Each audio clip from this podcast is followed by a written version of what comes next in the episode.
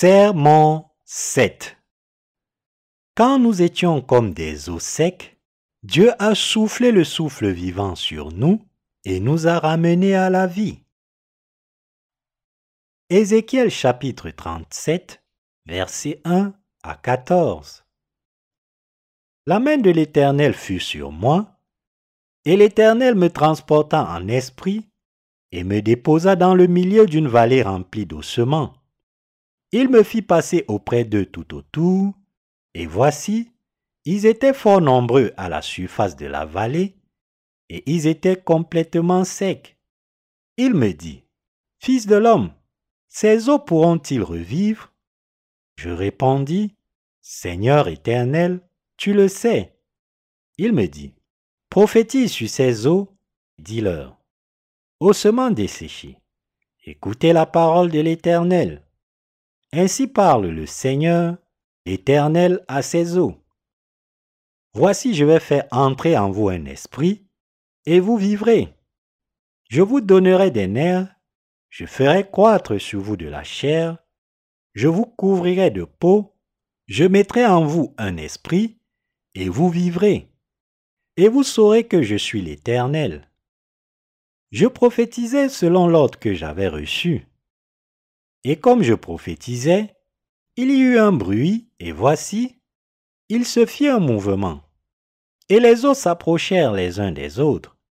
Je regardais, et voici, il vint des nerfs, la chair crue, et la peau les couvrit par-dessus. Mais il n'y avait point en eux d'esprit. Il me dit, Prophétise et parle à l'esprit. Prophétise, fils de l'homme, et dis à l'esprit. Ainsi parle le Seigneur l'Éternel.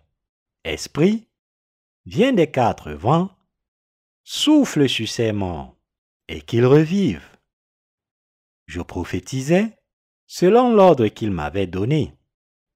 Et l'Esprit entra en eux, et ils reprirent vie, et ils se tinrent sur leurs pieds.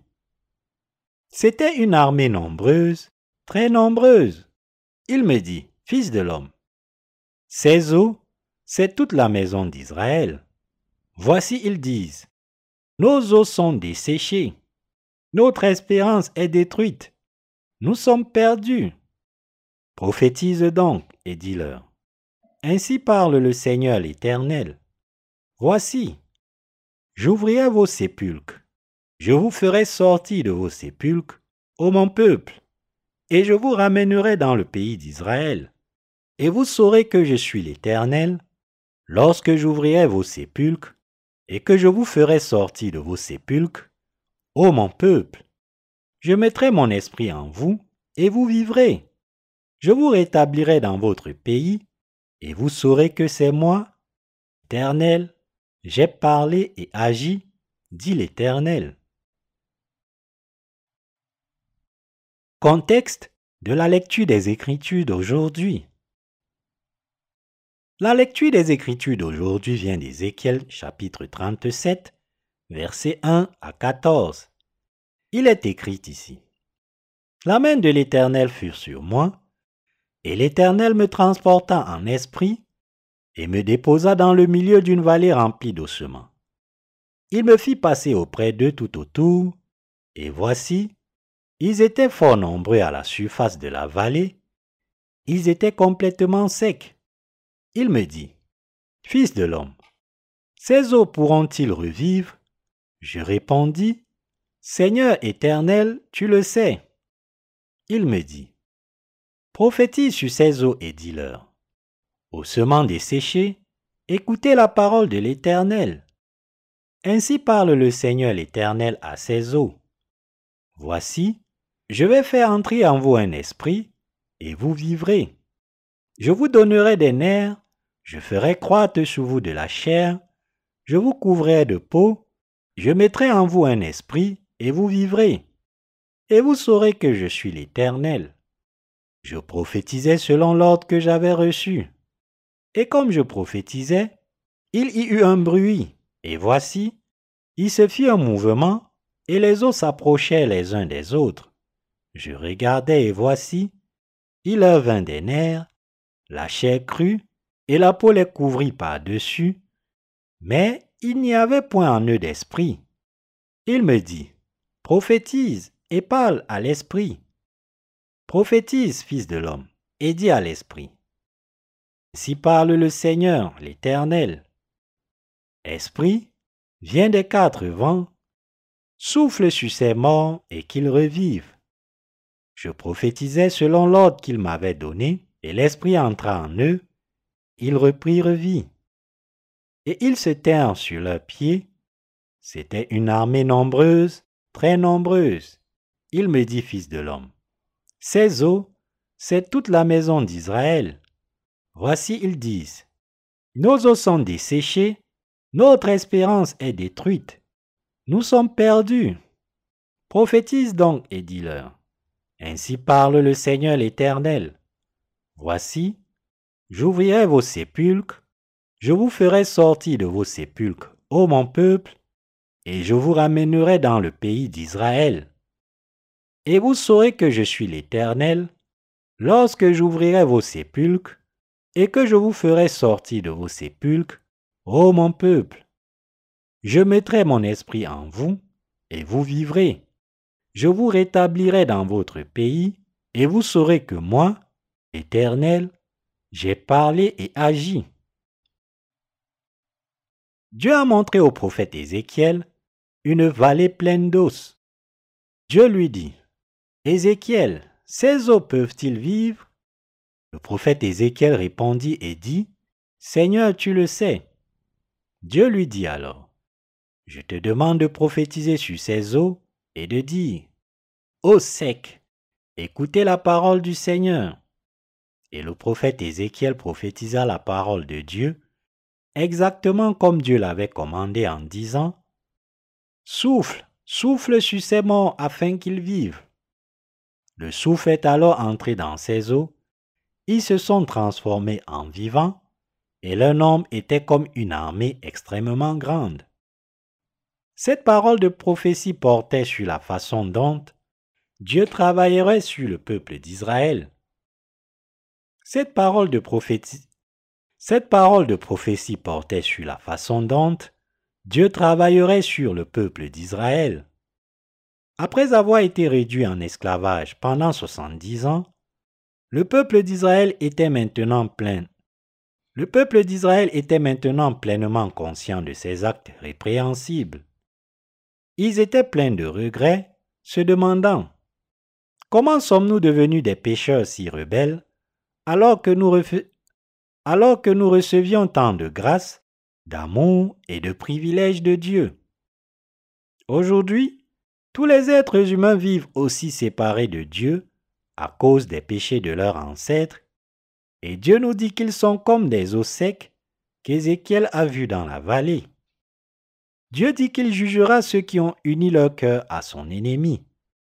Se référant à de telles personnes, Dieu les appelle pécheurs rebelles qui l'ont quitté. Jusqu'à ce jour, tous les êtres humains ont eu les désirs rebelles dans leur cœur pour s'opposer à la parole de Dieu, et c'est pourquoi ils se sont éloignés du vrai Dieu.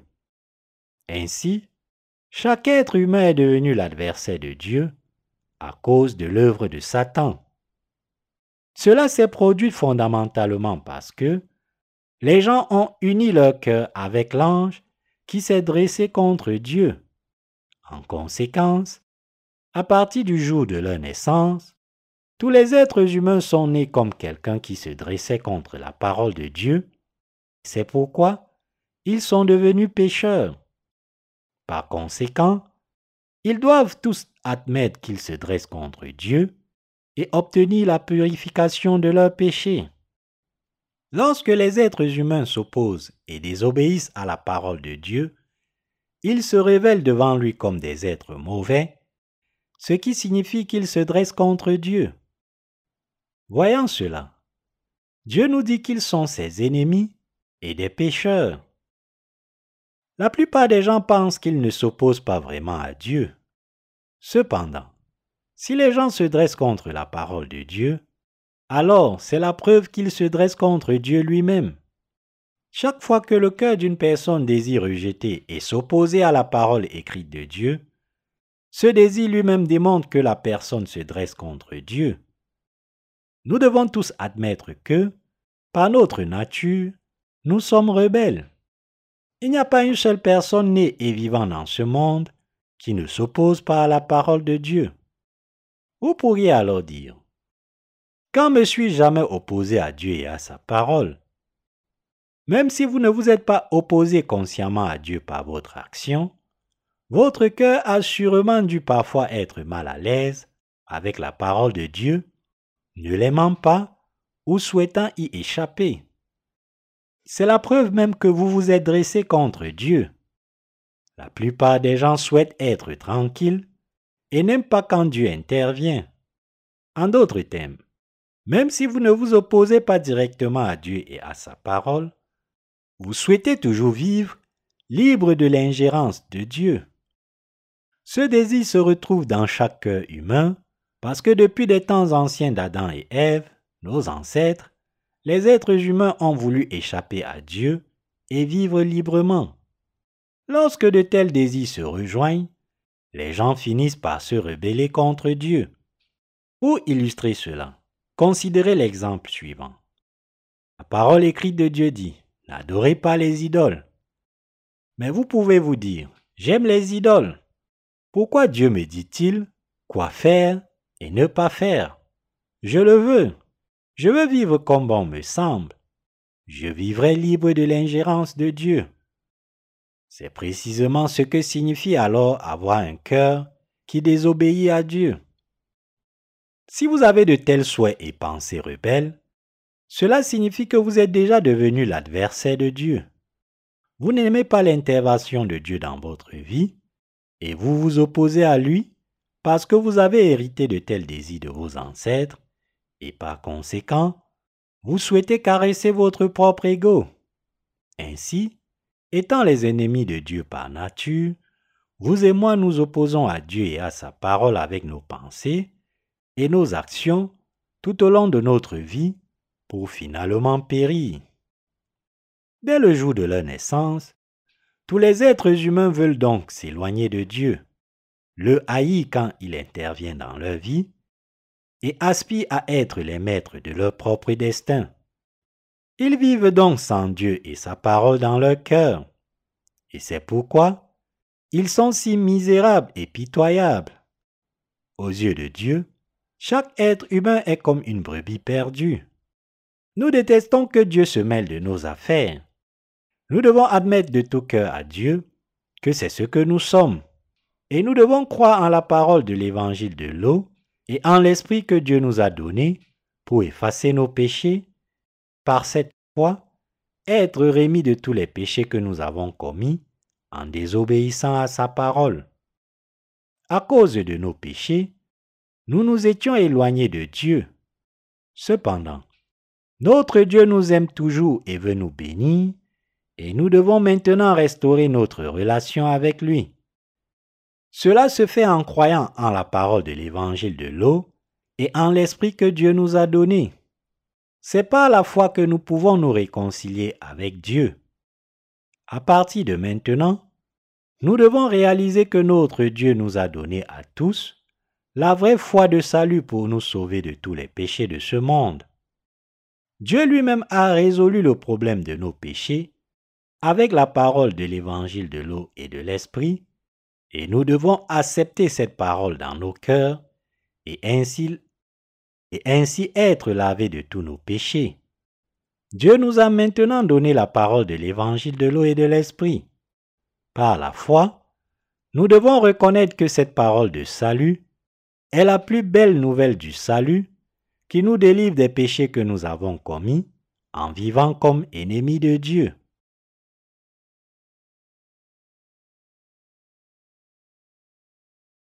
ceux qui étaient comme des eaux secs. Le livre d'Ézéchiel parle d'eau secs dans une vallée. Qui sont donc les gens qui sont comme ces eaux secs?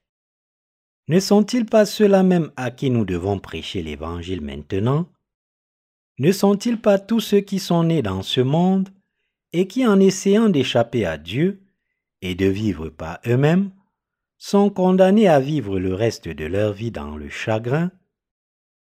Même s'ils n'avaient pas l'intention de le faire, ils sont tombés dans le chagrin du péché parce que leur destin était déjà déterminé par quelqu'un d'autre.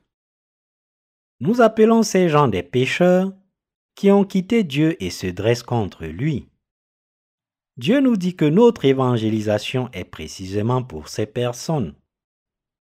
Bien que ceux qui sont physiquement vivants soient appelés les vivants, en réalité, on ne peut pas vraiment dire qu'ils sont vivants s'ils n'ont pas le souffle vivant de Dieu dans leur âme et leur corps. Dieu dit que quiconque n'a pas son souffle vivant dans le cœur est comme un os sec. Ceux qui sont éloignés de Dieu peuvent décrire comme déjà morts. Donc, parce que les âmes des gens ont été éloignées de Dieu depuis le jour où ils sont nés dans ce monde, même s'ils sont physiquement vivants, ils sont déjà dans le même état que les morts. Puisque les êtres humains sont déjà nés en tant que descendants de ceux qui se sont rébellés contre Dieu, ils ne peuvent pas changer leur destin, peu importe à quel point ils essaient, et donc ils ont tous besoin des soins, du pardon et de la miséricorde de Dieu.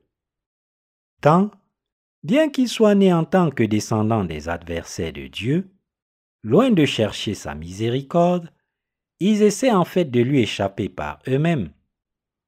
Ils ne peuvent pas changer leur destin avec un tel état d'esprit.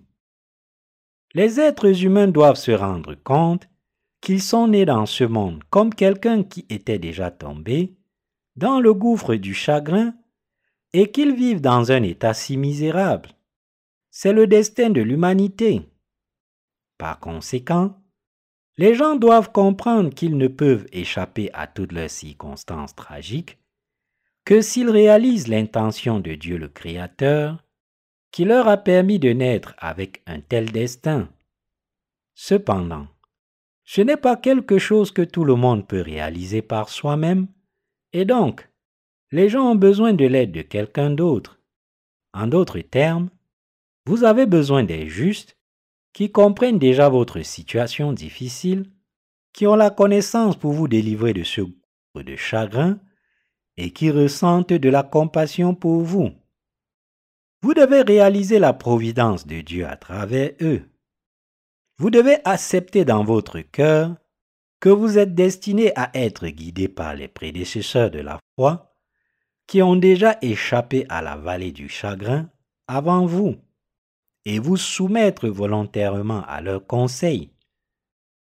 Les gens qui se sont dressés contre Dieu ne peuvent pas être traités comme s'ils ne l'avaient jamais fait. Vous devez donc admettre que vous étiez un pécheur si rebelle. Il est impossible pour les êtres humains de ne pas désobéir à Dieu. Après tout, étant donné que tout le monde est né dans ce monde avec un cœur rebelle pour se dresser contre Dieu, Comment peut-on résister à cela? Comment pouvons-nous, nous qui ne sommes qu'humains, nous libérer de notre désir rebelle, de nous dresser contre Dieu et nous forcer à nous soumettre à lui C'est impossible. Pour que cela se produise, nous devons obtenir toutes sortes d'aides de la part de ceux qui sont déjà devenus le peuple de Dieu. Parce que tout le monde est né comme semence du péché dès le début, personne ne possède la capacité de ne pas désobéir à la parole de Dieu. Puisque tous les êtres humains sont nés avec un tel cœur pécheur, ils doivent tous être jugés pour leur péché de rébellion contre Dieu, même si ce n'était pas intentionnel. Comment alors peut-on échapper à une condition aussi misérable du cœur? Il n'y a qu'une seule façon d'être restauré à partir d'une telle condition. C'est réaliser que le Dieu Trinitaire a fait un plan glorieux de salut pour des personnes telles que nous, ouvrir nos yeux spirituels, écouter attentivement avec nos cœurs. Nous devons réaliser qu'en exerçant la foi, nous pouvons voir cette vérité avec les yeux du cœur. La façon de trouver ce plan glorieux est de trouver Jésus-Christ avec notre cœur, le Sauveur de l'humanité qui est venu sur cette terre à notre recherche. Nous trouvons ce chemin de gloire en croyant à la vérité du salut, que Jésus nous a sauvés par l'eau et le sang.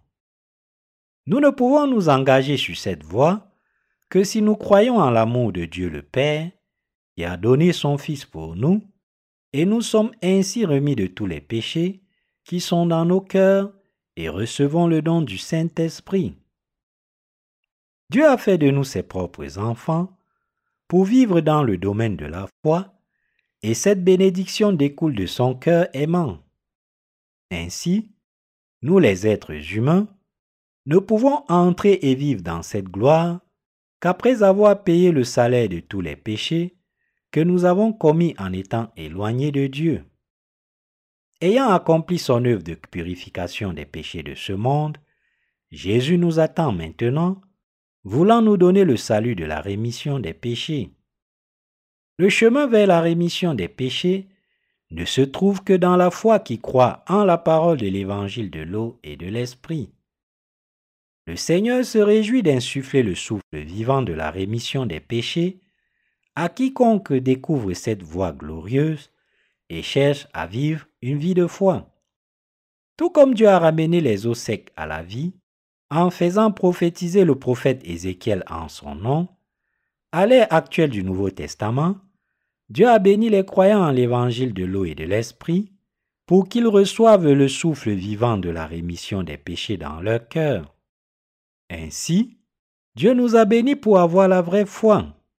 Aujourd'hui, j'aimerais partager la parole sur cette question.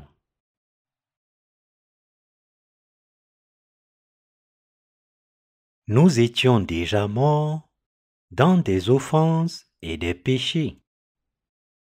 Il est écrit dans Éphésiens chapitre 2, versets 1 à 2.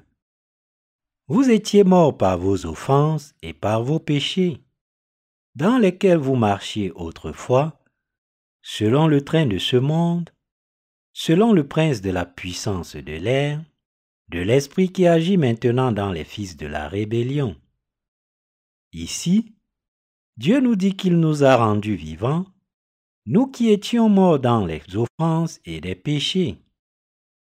Cela signifie que nous avons été pécheurs dès le moment où nous sommes nés sur cette terre, et que par nature, nous ne pouvons pas nous empêcher de commettre d'innombrables offenses tout au long de notre vie terrestre.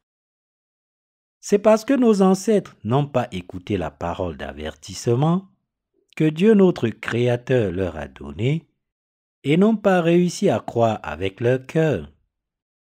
C'est parce qu'ils sont tombés dans la tentation de Satan, et par conséquent, ils ont fini par pécher en se rangeant du côté du diable et en se dressant contre la parole de Dieu au lieu de croire en lui. C'est à partir de ce moment-là que les êtres humains se sont transformés en adversaires de Dieu, se levant contre lui et sa parole. Adam et Ève, les ancêtres de l'humanité, auraient dû croire et obéir à la parole de Dieu dès le début. Mais ils ne l'ont pas fait, et cet échec est ce qui explique pourquoi nous tous, qui sommes nés comme leurs descendants, existons dans ce monde en tant que pécheurs si terribles. Dès l'époque d'Adam et Ève, les êtres humains en sont donc venus à vivre comme les ennemis de Dieu. Dès lors, l'humanité en est venue à chercher et vivre sur cette terre en tant qu'adversaire de Dieu. La vie de l'ennemi de Dieu est misérable. Sans exception, vivre comme l'ennemi de Dieu, c'est marcher à travers un champ d'épines. Ceux qui s'opposent à Dieu ne croient jamais en sa parole, et au lieu de cela, ils suivent toujours leurs propres pensées. Pour cette raison, ils n'ont aucun but dans la vie. Même s'ils essayent de se frayer un chemin, ils ne finissent que sur la voie de la confusion, leur vie ne voit que des échecs répétés, et en fin de compte, leur résultat final est la mort. Nous les êtres humains en sommes venus à souffrir tant de pertes dans nos vies, parce que nous n'avons pas obéi à la parole de Dieu par la foi. Ainsi, les êtres humains ont dû apprendre à compter sur Dieu, comme le dénote le mot foi. Le mot foi signifie faire confiance, s'appuyer sur. Avoir foi en Dieu, c'est avoir confiance en Dieu et s'appuyer sur lui. Si nous nous appuyons sur Dieu à la fois dans notre corps et dans notre esprit, si nous vivons par la foi, nous serons très certainement remis de tous nos péchés, trouverons le bonheur. Alors, à partir de maintenant, comptons sur Dieu, obéissons-lui, en plaçant notre foi en sa parole et suivons la direction de Jésus-Christ par la foi, comme il nous conduit. Tout comme la Bible dit que la foi est la substance des choses espérées, si nous croyons que la rémission des péchés et les bénédictions du ciel s'accompliront pour nous exactement comme Dieu nous l'a dit, et si nous le suivons par cette foi, nous jouirons en effet des bénédictions que Dieu nous offre, et finalement, nous serons victorieux dans la foi. À ceux d'entre vous qui croient et suivent la parole de l'évangile de l'eau et de l'esprit, ne vivez plus comme les ennemis de Dieu, et vivez plutôt en croyant en Dieu et en le suivant par la foi. Pour en revenir à la lecture des Écritures d'aujourd'hui, examinons ce que la parole de Dieu nous dit afin que nous puissions être victorieux par la foi. Même si chaque être humain doit obéir à la parole de Dieu, tous les êtres humains n'ont pas réussi à le faire dans la réalité. Quelle a été la conséquence de cette désobéissance? Tous les êtres humains qui ont désobéi à la parole de Dieu ont été confirmés comme des pécheurs, complètement dépravés devant lui. C'est pourquoi tout le monde en est venu à être appelé pécheur aux yeux de Dieu. Les êtres humains sont devenus pécheurs devant Dieu, non pas à cause de leurs méfaits en soi, mais parce qu'ils ne croyaient pas en la parole donnée par Dieu avec leur cœur et ont fait le contraire en se rangeant du côté des paroles trompeuses de son adversaire à la place. Pourquoi? Les êtres humains ont fini par devenir les ennemis de Dieu En fin de compte, c'est parce qu'ils ne croyaient pas en la parole de Dieu qu'ils sont devenus désobéissants. Ainsi, puisque nous sommes tous nés en tant que descendants d'Adam, nous avons tous hérité de la semence de la désobéissance pour défier Dieu avant même d'être nés dans ce monde. Par conséquent, nous sommes devenus les ennemis de Dieu. La raison en est expliquée en détail dans le livre de la Genèse de l'Ancien Testament. Dans Genèse chapitre 3 verset 1, nous voyons le serpent demander à Dieu a-t-il réellement dit vous ne mangerez pas de tous les arbres du jardin? Ève dit alors au serpent, Quant au fruit de l'arbre qui est au milieu du jardin, Dieu a dit, Vous n'en mangerez point, et vous n'y toucherez point, de peur que vous ne mouriez. Genèse chapitre 3, verset 3. Ce qu'Ève a dit ici, de peur que vous ne mouriez, indique qu'elle ne croyait pas en la parole de Dieu. Ève a avalé le poison du serpent parce qu'elle ne croyait pas en ce que Dieu lui avait dit. Le fait qu'elle ait répondu à la question du serpent en disant Dieu m'a dit de ne pas manger le fruit de peur de mourir signifie qu'elle a déjà été empoisonnée par le serpent. Elle saupoudrait la parole de Dieu de son propre doute, ce qui montre que son cœur se rangeait du côté de l'ennemi de Dieu. L'ennemi de Dieu avait creusé un fossé entre Dieu et Ève afin qu'elle s'éloigne de lui. C'est parce qu'Ève ne croyait pas en la parole de Dieu son Créateur que tous les êtres humains sont devenus ses ennemis. Le résultat final de cette incrédulité a été la mort. Tout le monde s'est éloigné de Dieu en tant qu'être incroyant et désobéissant. De la vie du serpent, Adam et Ève se tenaient contre Dieu et sa parole plutôt que d'obéir. Alors, Satan a profité de cette ouverture et a semé le doute dans leur cœur avec ses paroles. Alors qu'Adam et Ève tombaient dans ces paroles trompeuses, ils ont fini par se battre avec le diable. Il est écrit dans Genèse chapitre 3 versets 4 à 5. Alors le serpent dit à la femme, Vous ne mourrez point, Mais Dieu sait que, le jour où vous en mangerez, vos yeux s'ouvriront et que vous serez comme Dieu, connaissant le bien et le mal. Nous pouvons voir le serpent parler contre Dieu ici, en mentant à Ève, disant qu'elle et Adam seraient comme Dieu quand ils mangeraient de l'arbre de la connaissance du bien et du mal. Satan murmurait à Ève, Dieu t'a dit de ne pas manger le fruit parce qu'il a peur que tu sois comme lui. Donc, si vous le mangez, vous serez comme Dieu. En fin de compte, Adam et Ève se sont arrangés du côté de l'ennemi de Dieu et ont fini par manger le fruit de l'arbre de la connaissance du bien et du mal. Que s'est-il passé en conséquence? Une norme de jugement a surgi dans l'esprit d'Adam et Ève, et ils se sont transformés en adversaires de Dieu, refusant de croire à sa parole, quoi qu'il arrive. En d'autres termes, un baromètre du bien et du mal s'est soudainement matérialisé dans leur cœur. C'est la raison qui explique pourquoi les êtres humains se dressent contre Dieu, qui établit la norme pour tout. En d'autres termes, ils en sont venus à acquérir leur propre norme de jugement dans leur esprit pour s'écarter de la parole de Dieu. Dieu seul peut établir le baromètre de tous les jugements. Mais les êtres humains eux-mêmes en sont venus à avoir leur propre norme de jugement. Alors, comment peut-on dire qu'ils ne se sont pas rebellés contre Dieu? Parce que les êtres humains en sont venus à établir leur propre norme de jugement quand Adam et Ève sont tombés, un mur invisible de péché s'est levé entre Dieu et nous, les humains. Les humains étaient à l'origine les objets de l'amour de Dieu. Cependant, parce qu'ils ne croyaient pas en l'avertissement de Dieu et se tenaient plutôt contre lui, un mur de péché a surgi entre Dieu et nous. Alors qu'Adam et Ève mangeaient le fruit défendu, le péché jaillit de cette désobéissance, et à cause de ce péché, l'humanité s'est éloignée de Dieu, et un mur de péché a été construit. Il est donc absolument crucial pour vous de réaliser que plus vous construisez votre propre norme dans votre cœur, plus vous vous éloignerez de Dieu.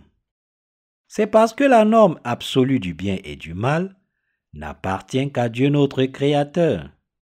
Ceux qui tombent dans la tentation de Satan finissent par acquérir leur propre norme du bien et du mal, mais cette norme ne correspond pas à la norme selon laquelle Dieu juge le bien et le mal. Par conséquent, ils finissent par devenir les ennemis de Dieu. Il est donc indispensable que toute personne dans ce monde ait la vraie foi pour obéir à Dieu et à sa parole. La foi en la parole de Dieu doit jaillir de l'intérieur de nous. Pour croire en chaque parole écrite de Dieu comme ceci, nous devons être doux, tout comme Matthieu chapitre 5 verset 5 dans le Nouveau Testament dit. Heureux les débonnaires, car ils hériteront la terre.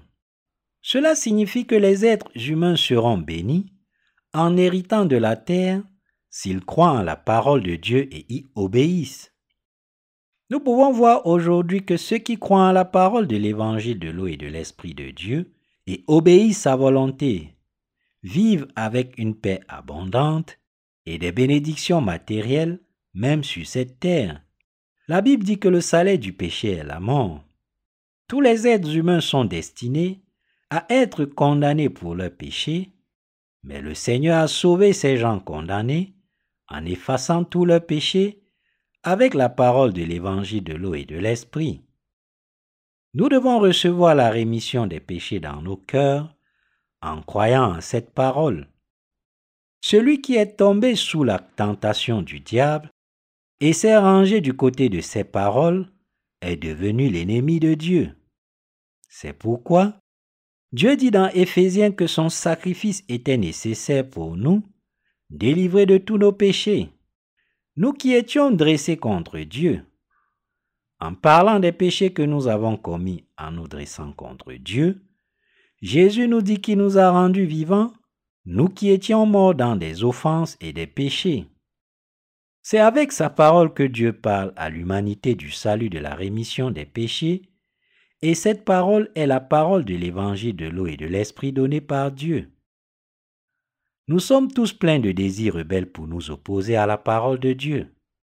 Nous sommes pécheurs aux yeux de Dieu, précisément parce que nous n'avons pas uni nos cœurs à sa parole. Parce que l'humanité ne croyait pas en la parole parlée par Dieu, quand elle a été tentée par Satan, elle a cru aux paroles de cet ennemi de Dieu à la place. En conséquence, l'humanité a fini par récolter l'inimitié de Dieu. Ils se sont finalement transformés en ennemis de Dieu eux-mêmes. C'est à partir de ce moment-là que l'humanité en est venue à se dresser contre Dieu comme son adversaire. Cependant, malgré le fait que nous soyons devenus ses ennemis, Dieu nous aimait toujours tellement qu'il cherchait à nous sauver de tous nos péchés. Pour nous sauver, nous les pécheurs qui s'étaient rebellés contre Dieu, et pour nous délivrer de nos péchés et de notre mort, Dieu a prévu de nous rendre vivants en se sacrifiant. Comme les eaux secs de la vallée mentionnées dans le livre d'Ézéchiel, nous nous étions éloignés de Dieu et nous étions devenus ses ennemis. Mais notre Seigneur voulait toujours nous donner la rémission des péchés, une vie nouvelle. En d'autres termes, Dieu a décidé de nous accorder une nouvelle vie. Dieu a décidé de nous accorder une nouvelle vie à nous les croyants, en nous donnant la parole de l'évangile de l'eau et de l'esprit, qui apporte la rémission des péchés dans le cœur humain. Le Seigneur a béni quiconque croit en cet évangile de l'eau et de l'esprit pour vivre une nouvelle vie de foi.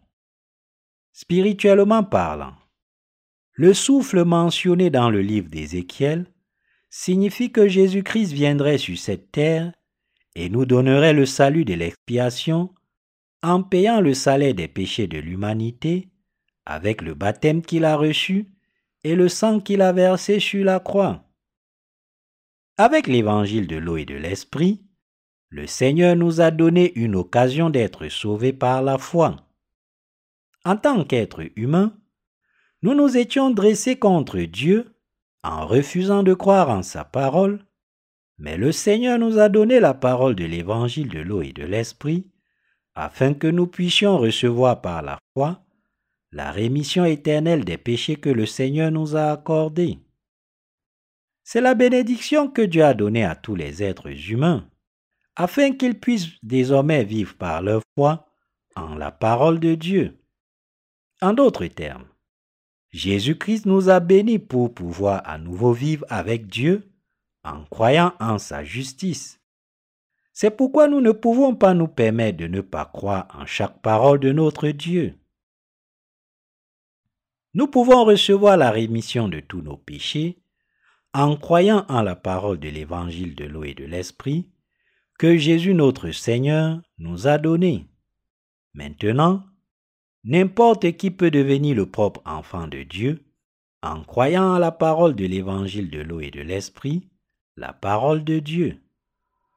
Tous ces dons de salut et de rémission des péchés sont les bénédictions que Dieu nous a données. Si nous croyons vraiment en Jésus-Christ selon l'évangile de l'eau et de l'esprit, et si nous sommes vraiment devenus sans péché aux yeux de Dieu, alors toutes ces bénédictions sont venues de Dieu lui-même. Et donc, nous ne pouvons pas abandonner sa grâce. De par notre nature, nous étions tout simplement incapables d'observer la loi de Dieu, et nous ne pouvions pas résister à la convoitise de notre chair. Nous ne pouvions pas nous empêcher de vivre dans ce monde comme des êtres si faibles, mais Jésus-Christ nous a donné la parole de l'évangile de l'eau et de l'esprit, afin que nous puissions atteindre notre salut. Ainsi, avant même la fondation du monde, le Dieu Trinitaire avait décidé d'être notre Sauveur et avait confié toute l'œuvre du salut à Jésus-Christ. En tant que Sauveur des pécheurs, Jésus-Christ a accompli la parole de l'évangile de l'eau et de l'Esprit avec Dieu le Père et le Saint-Esprit. Et cet évangile du salut a été planifié selon la détermination de Dieu, à nous donner une nouvelle vie, à nous croyants. Le plan de salut que Dieu a fait en Jésus-Christ, avant la fondation du monde, est tout contenu dans la vraie parole de l'évangile de l'eau et de l'esprit qui nous a apporté le salut de la rémission des péchés. C'est pour cette raison que Jésus-Christ est né en tant qu'homme du corps d'une femme, pour venir sur cette terre comme Dieu avait promis par sa parole qu'il serait notre Sauveur. Et quand le moment est venu, Jésus a reçu son baptême de Jean-Baptiste, et ce faisant, il a porté tous les péchés de l'humanité sur son propre corps. Par le baptême qu'il a reçu de Jean-Baptiste, Jésus-Christ lui-même a voulu supporter tous les péchés de l'humanité une fois pour toutes. Et il a voulu les remettre avec son précieux sang sur la croix, tout en les portant. Maintenant, tournons-nous vers la parole écrite du Nouveau Testament et retraçons les traces de Jésus en regardant ce qui s'est passé quand il est venu vers Jean-Baptiste pour assumer tous les péchés de ce monde une fois pour toutes.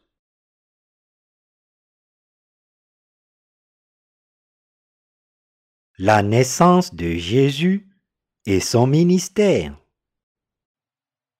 Il est écrit dans Matthieu chapitre 1, versets 21 à 23.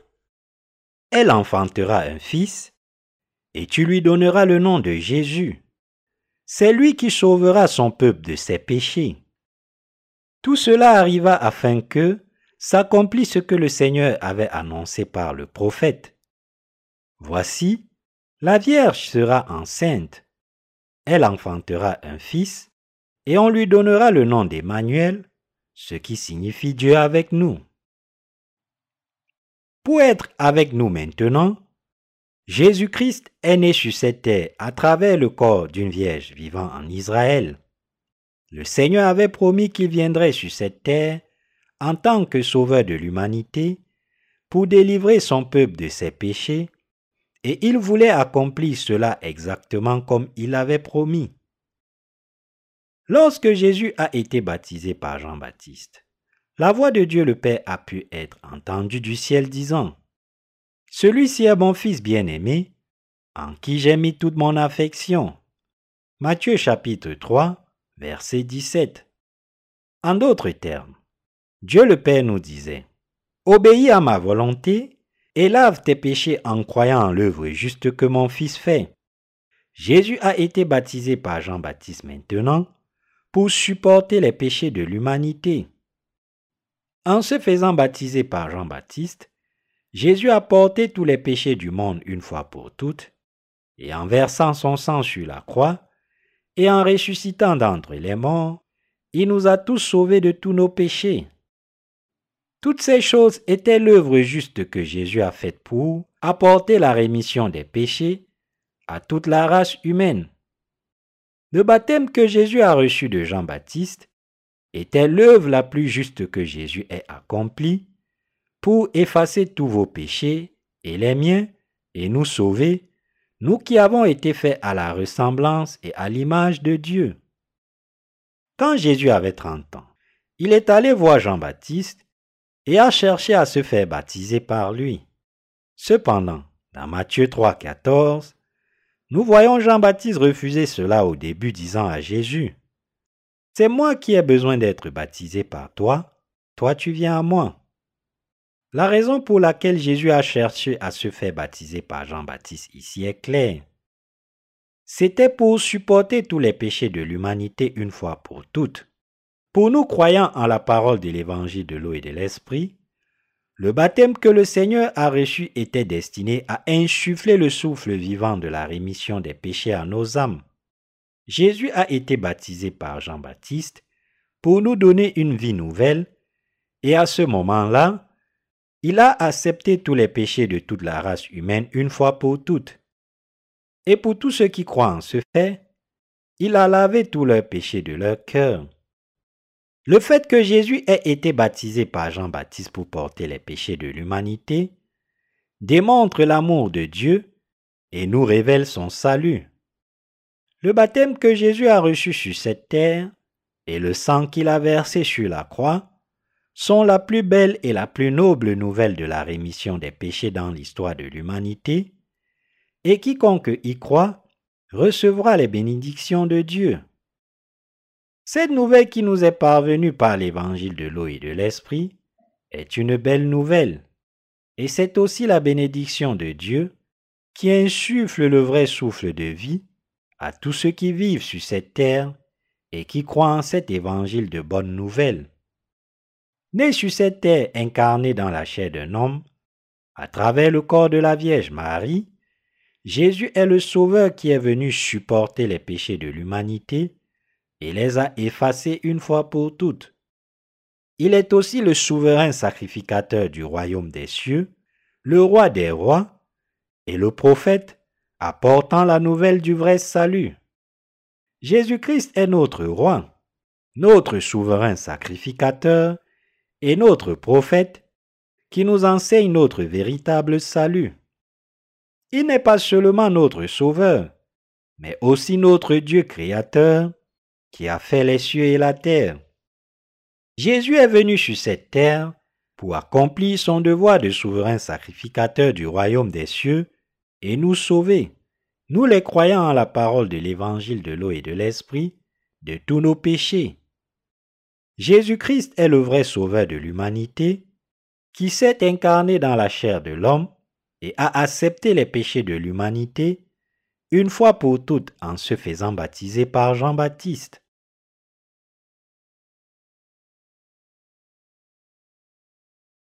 Tout est accompli. Pour nous absoudre des péchés de ce monde une fois pour toutes, Jésus-Christ a reçu le baptême sur son corps et l'a abandonné sur la croix pour être crucifié. Le Seigneur a fait toutes ces choses pour supporter toute la condamnation des péchés, car il avait porté les péchés de l'humanité une fois pour toutes. C'est pourquoi Jésus-Christ pouvait dire, Tout est accompli quand il est mort sur la croix. Ce que Jésus a dit sur la croix ici, tout est accompli, est la parole bénie de Dieu qui est très pertinente pour ceux d'entre nous qui vivent à l'époque actuelle et qui croient en la parole de Dieu. L'expression tout est accompli parle de la bénédiction de Dieu disant que Jésus étant venu sur cette terre, a purifié les péchés du monde de leurs péchés, une fois pour toutes, et a supporté leur condamnation. C'était le son béni de la trompette annonçant que Jésus-Christ avait complètement résolu le problème de nos péchés et tous les problèmes de la vie une fois pour toutes, pour tous ceux qui se tiennent en présence de Dieu. C'est la parole bénie de Dieu qui nous dit que tous les pécheurs peuvent être délivrés de tout péché et être qualifiés pour entrer dans le royaume des cieux par la foi qui croit simplement à la parole de l'évangile de l'eau et de l'esprit avec le cœur.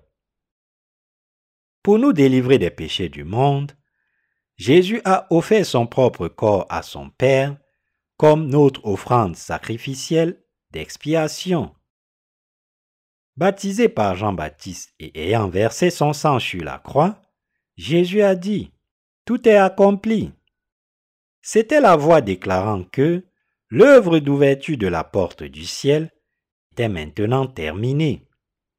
Nous devons donc avoir foi en Jésus comme notre Sauveur qui est devenu volontairement l'offrande sacrificielle de l'expiation pour nos péchés.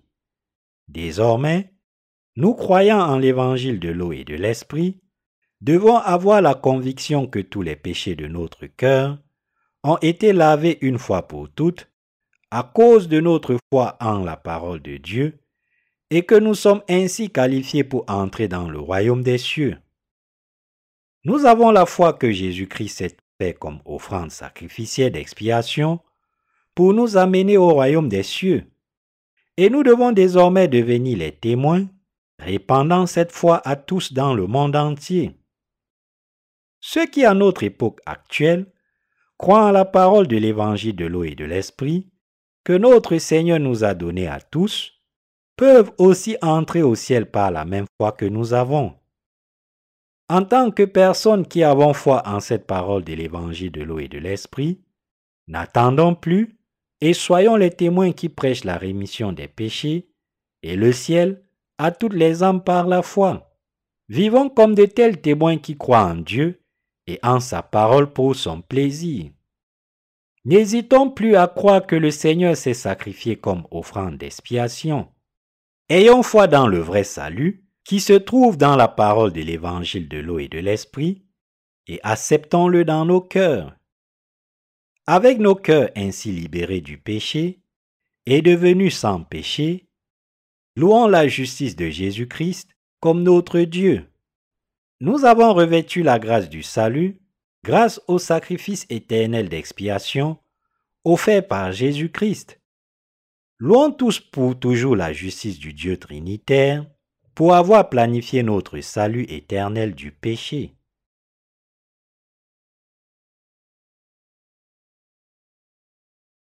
Jésus-Christ est la résurrection et la vie. Comme nous le savons, les eaux secs ne prennent pas vie naturellement. Cependant, tout comme Jésus a dit, Je suis la résurrection et la vie. Jean chapitre 11 verset 25. Le Seigneur peut nous rendre vivants avec sa vraie parole, même si nous étions déjà morts dans nos péchés. Ayant donc la foi dans la résurrection, alors que nous poursuivons notre vie, le Seigneur a permis la résurrection à tous ceux d'entre nous qui croient en la parole de l'évangile de l'eau et de l'esprit. À l'époque de l'Ancien Testament, Dieu a transformé les eaux secs en une armée en leur insufflant le souffle vivant. De cette façon, le Seigneur a aussi béni nos âmes pour avoir une vie nouvelle aujourd'hui, car nous croyons en la parole de l'eau et de l'esprit donnée par Dieu. Bien que nous vivions dans ce monde, nous n'attendions que le jour où nos corps mourraient. Pour des gens aussi désespérés que nous, notre Seigneur a cherché Jean-Baptiste, a accepté les péchés du monde par son baptême, a été crucifié en supportant ses péchés et a versé son précieux sang. En acceptant les péchés de ce monde par son baptême, en versant son sang à mort sur la croix et en ressuscitant d'entre les morts, le Seigneur nous a bénis, nous les croyants, en la parole de l'évangile de l'eau et de l'esprit pour devenir de nouvelles créatures. Il a béni tous ceux d'entre nous qui croient au salut donné par Dieu pour recevoir la rémission des péchés et devenir les enfants de Dieu. Parce que nos cœurs sont fondamentalement pécheurs, nos âmes sont comme les eaux secs que nous voyons dans la lecture des Écritures d'aujourd'hui. Cependant, en croyant à la parole de l'évangile de l'eau et de l'esprit, l'évangile de la vie nouvelle pour nos âmes, nous avons pu recevoir une nouvelle vie. Nous étions complètement désespérés devant Dieu, car nous avions le péché dans nos cœurs depuis le jour où nous sommes nés dans ce monde. De cette façon, tous les êtres humains sont complètement désespérés, et c'est parce que depuis le jour où ils sont nés pécheurs jusqu'à ce jour, ils n'ont toujours pas trouvé l'évangile de vérité de l'eau et de l'esprit, qui est le souffle de vie venant de Dieu. Dans le passé, alors que nous n'avions pas encore reçu la rémission des péchés dans nos cœurs, le baptême de Jésus-Christ et son sang sur la croix étaient absolument indispensables à nos âmes.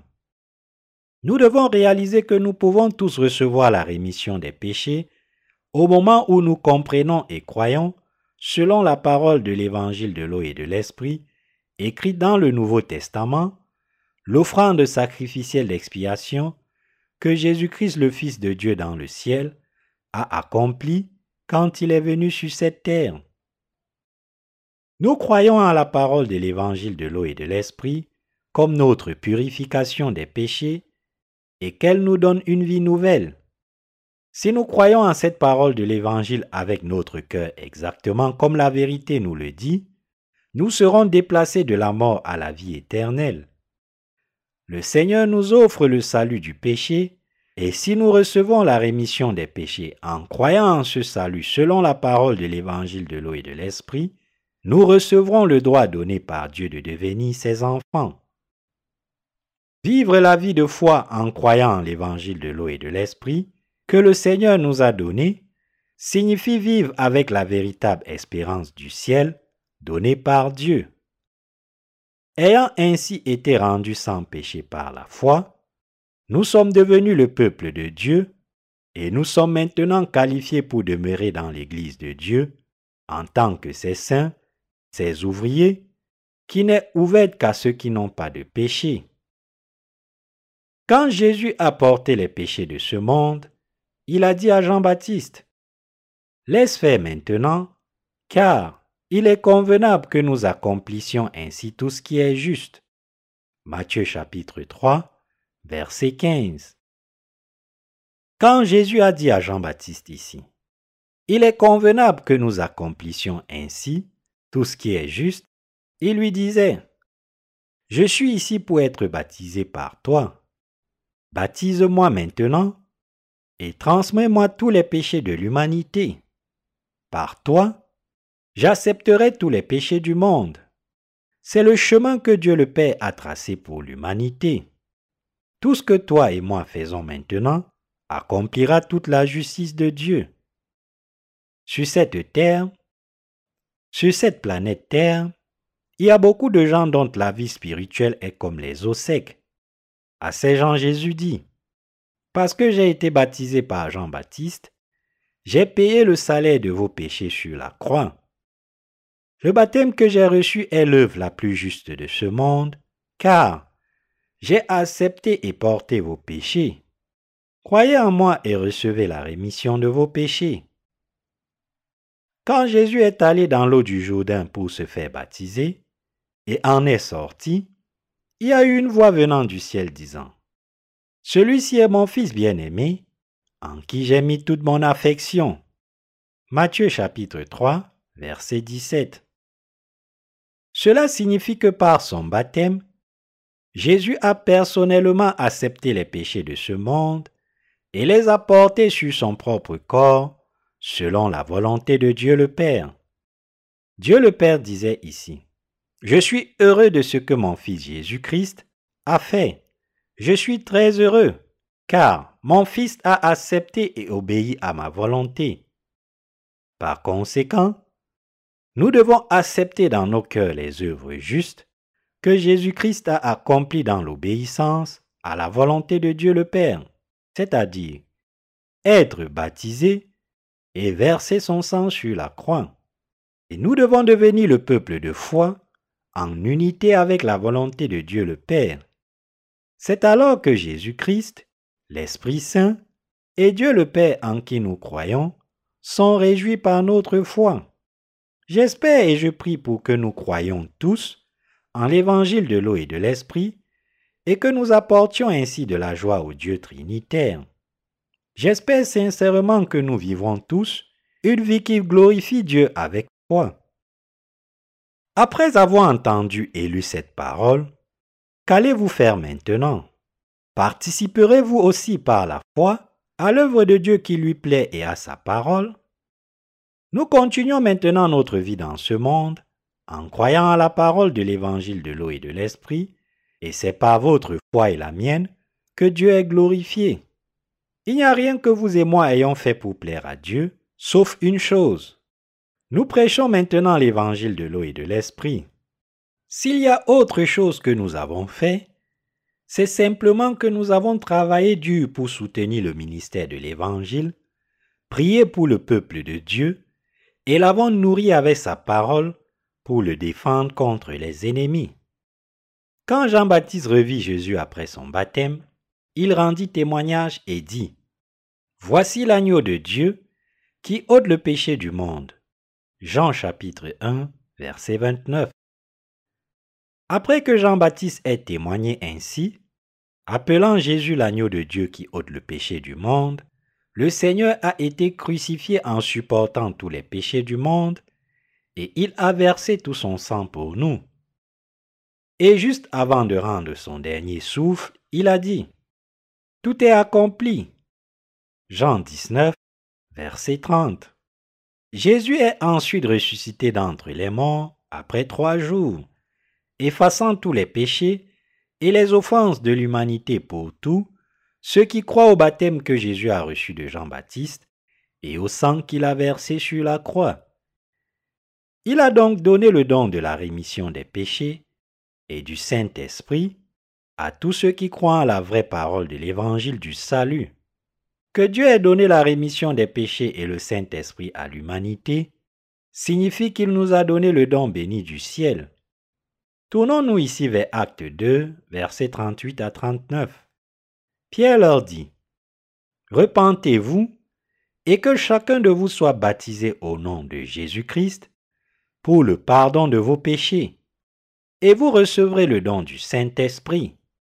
Car la promesse est pour vous, pour vos enfants, et pour tous ceux qui sont au loin, en aussi grand nombre que le Seigneur notre Dieu les appellera. Pierre a poursuivi en disant dans Actes chapitre 3, verset 19. Repentez-vous donc et convertissez-vous, pour que vos péchés soient effacés, afin que les temps de rafraîchissement viennent de la part du Seigneur. Comme il est écrit ici, Jésus insufflera le souffle d'une vie nouvelle à tous ceux qui croient en la parole de l'évangile de l'eau et de l'esprit, et qui sont ainsi convaincus de leur rémission des péchés. Nous pouvons maintenant tous être remis de chaque péché en croyant que le baptême que le Fils de Dieu a reçu et le sang qu'il a versé sur la croix pour effacer nos péchés une fois pour toutes constitue notre rémission des péchés. Une telle foi dans l'évangile de l'eau et de l'esprit et une telle nouvelle du salut sont la nouvelle du souffle vivant et la rémission des péchés pour la race humaine. De plus, la foi que Jésus-Christ qui est venu par l'eau et l'esprit est notre sauveur est la foi de ceux qui ont reçu le souffle vivant dans leur âme. Pour nous, croyant en la parole de l'évangile de l'eau et de l'esprit, cette nouvelle du salut est la vérité qui a apporté la rémission des péchés et une vie nouvelle dans nos cœurs. Comme Jésus a été baptisé par Jean-Baptiste pour porter les péchés de ce monde sur son corps et a effacé les péchés de toute la race humaine une fois pour toutes, avec le précieux sang qu'il a versé sur la croix, il est le vrai Dieu du salut pour nous. Le Dieu de la vie a transformé tous ceux d'entre nous qui croient maintenant en la parole de l'évangile de l'eau et de l'esprit, en ses propres enfants selon sa parole, tout comme il est écrit dans Jean chapitre 1, verset 12. Mais à tous ceux qui l'ont reçu, à ceux qui croient en son nom, elle a donné le pouvoir de devenir enfants de Dieu. En cette époque actuelle qui est pleine d'eau sec, Dieu nous a fait connaître la vérité, disant que nous pouvons recevoir son amour et son salut, la rémission des péchés et le don du Saint-Esprit. Pour tous ceux qui ont planté dans leur cœur l'œuvre du salut que Jésus a accompli par l'eau et l'Esprit, quand il est venu sur cette terre, le Seigneur les a bénis pour être sauvés de tous leurs péchés. Nous avons été délivrés de tous nos péchés en acceptant dans nos cœurs la vérité de l'évangile de l'eau et de l'Esprit, le pain de vie que le Seigneur a fait pour nous. Nous avons reçu la rémission d'une nouvelle vie qui nous permet de ressusciter d'entre les morts et de revivre. Ceux qui ont accepté l'œuvre d'expiation de Jésus dans leur cœur peuvent vivre éternellement avec Dieu, car ils ont été remis de tous leurs péchés par la foi. Alléluia. Je donne toute la gloire, la louange et les remerciements à notre Seigneur Jésus-Christ d'être venu à nous et de nous chercher maintenant avec la parole de vérité. Alléluia.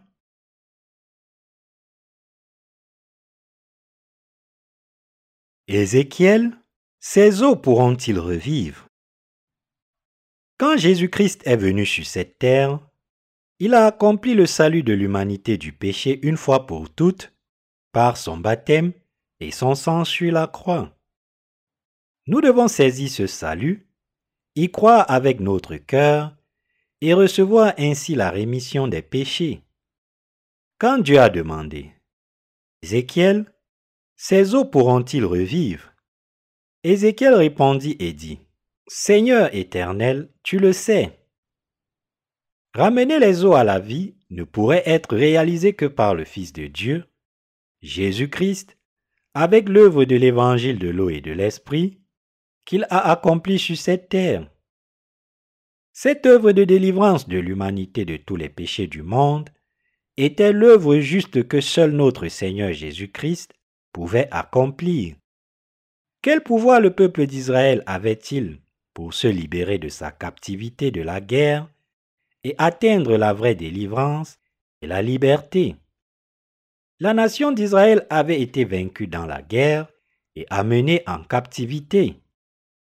Et c'était quelque chose que seul le Seigneur Dieu, qui parlait à Ézéchiel ici à l'époque de l'Ancien Testament, pouvait apporter. De même, ramener les prisonniers de guerre dans leur pays était aussi quelque chose qui pouvait être réalisé par la puissance de Dieu seul, qui pouvait souffler le souffle vivant sur les morts. Dieu disait, Le peuple d'Israël s'est dressé contre moi comme ça. Alors, comment recevrait-il mes bénédictions? C'est impossible.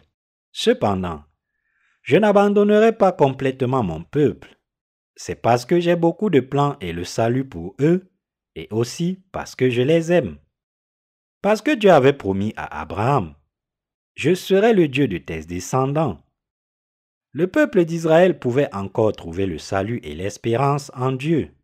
Ainsi, pour ceux d'entre nous qui vivent à l'aide du Nouveau Testament et qui croient en la parole de l'évangile de l'eau et de l'esprit, nous vivons aussi avec l'espérance du ciel parce que Dieu nous a donné le Saint-Esprit.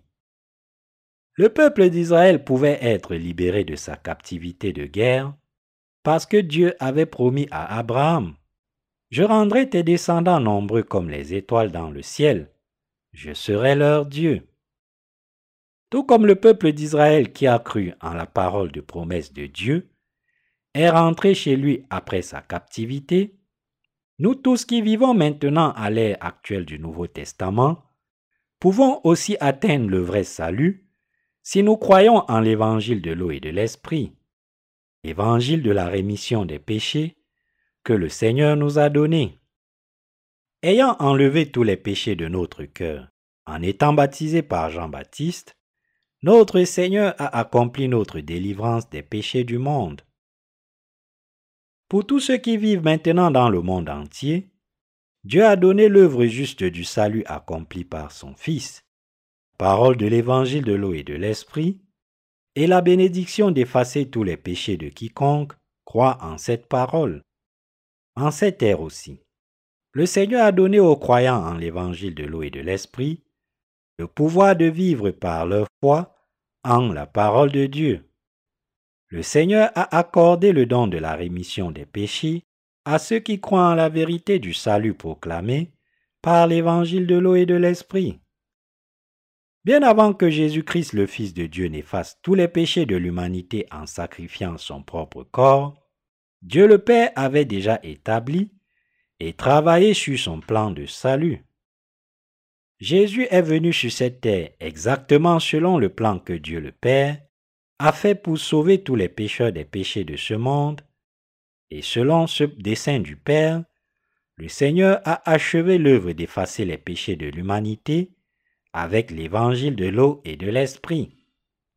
En tant que souverain sacrificateur du royaume des cieux, Christ a également accompli fidèlement ses devoirs terrestres en se faisant baptiser par Jean-Baptiste et en versant son sang sur la croix, allant jusqu'à sacrifier son propre corps pour sauver son peuple de tous les péchés de ce monde.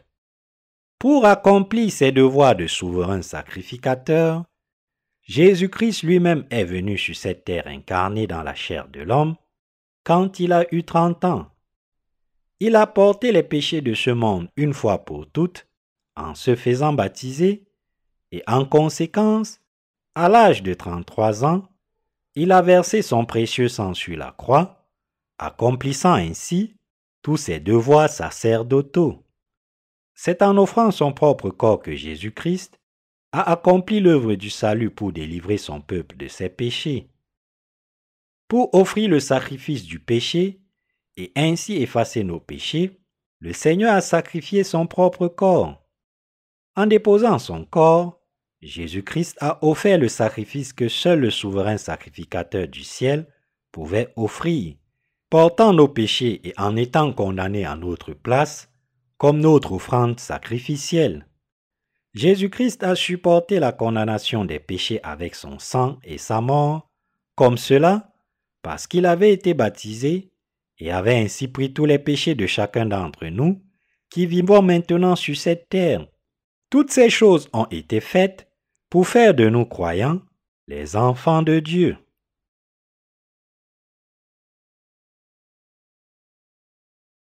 Que pouvons-nous réaliser dans l'Ancien Testament?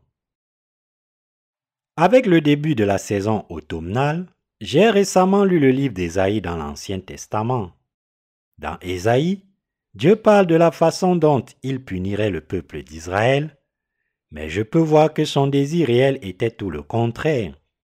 Nous savons qu'à l'époque de l'Ancien Testament, le Seigneur Dieu était heureux de juger ceux qui apportaient la souffrance au peuple d'Israël. Et il était aussi ravi de délivrer son peuple de son oppression. Nous avons vu comment Dieu a puni sans faute ceux qui ont opprimé et tourmenté le peuple d'Israël dans sa captivité de guerre, et comment il leur a promis par sa parole qu'il les sauverait de leurs souffrances. Tout comme Dieu a aimé son peuple à l'époque de l'Ancien Testament, par son sacrifice, Dieu nous a également manifesté son amour à nous tous qui vivons à l'ère du Nouveau Testament. Quand ces créatures souffraient à cause de leurs propres péchés, Dieu s'est révélé comme leur sauveur. Dieu punissait les intrus non pas parce qu'il les haïssait, mais parce qu'il les aimait et ne voulait pas qu'ils soient maudits. Parce qu'ils étaient sur une route si maudite, les punis étaient la façon du Dieu juste de les sauver, afin qu'il puisse les faire revenir et les délivrer de leurs transgressions maudites.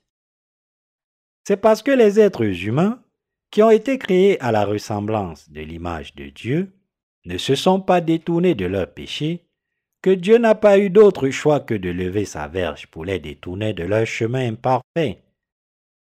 C'était la colère juste de Dieu qui était destinée à les conduire sur la voie bénie.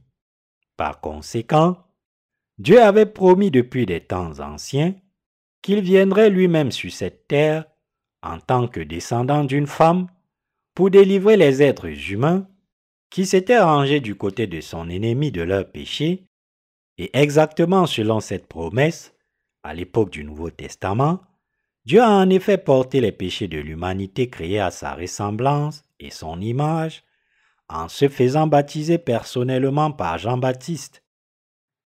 Avec ce baptême, Jésus-Christ a pu laver tous les péchés du monde une fois pour toutes. Avec sa crucifixion, Jésus a aussi supporté la punition du péché que l'humanité aurait dû supporter, et en ressuscitant d'entre les morts, il est devenu notre sauveur maintenant. Il est venu sur cette terre à la recherche de son peuple pour le sauver de ses péchés, et il a accompli ce salut en se sacrifiant à Dieu le Père comme offrande pour le péché. C'est la rémission des péchés que le Seigneur a accompli en tant que souverain sacrificateur du royaume des cieux, en se sacrifiant exactement comme il a promis. Ainsi, Jésus avait promis le salut de l'humanité, et pour accomplir cette promesse exactement comme il avait promis, il s'est offert, s'étant fait baptiser par Jean-Baptiste, et payant tout le salaire des péchés de l'humanité en étant crucifié. C'est à cause du sacrifice d'expiation que Jésus-Christ a fait que Dieu nous a sauvés, vous et moi, maintenant. Le baptême de Jésus, sa crucifixion et sa mort sur la croix étaient le sacrifice céleste d'expiation qu'il a offert pour vous et moi maintenant. Par conséquent, aux yeux de Dieu au ciel, votre salut et le mien ont été accomplis par l'expiation que Jésus a faite pour nous. La parole du salut s'accomplit comme la vraie parole de l'évangile de l'eau et de l'esprit, et c'est la vérité dont Jésus parle. Cette vérité constitue le souffle vivant du salut que Dieu a soufflé sur nous tous, qui est venu par la parole de l'évangile de l'eau et de l'esprit. Et la vérité pour nous tous est la suivante. Si nous entendons et croyons de tout notre cœur à la parole de l'évangile de l'eau et de l'esprit que Dieu a préparé pour nous, c'est-à-dire la nouvelle du salut de tous les péchés du monde, nous pouvons être délivrés de tous nos péchés une fois pour toutes.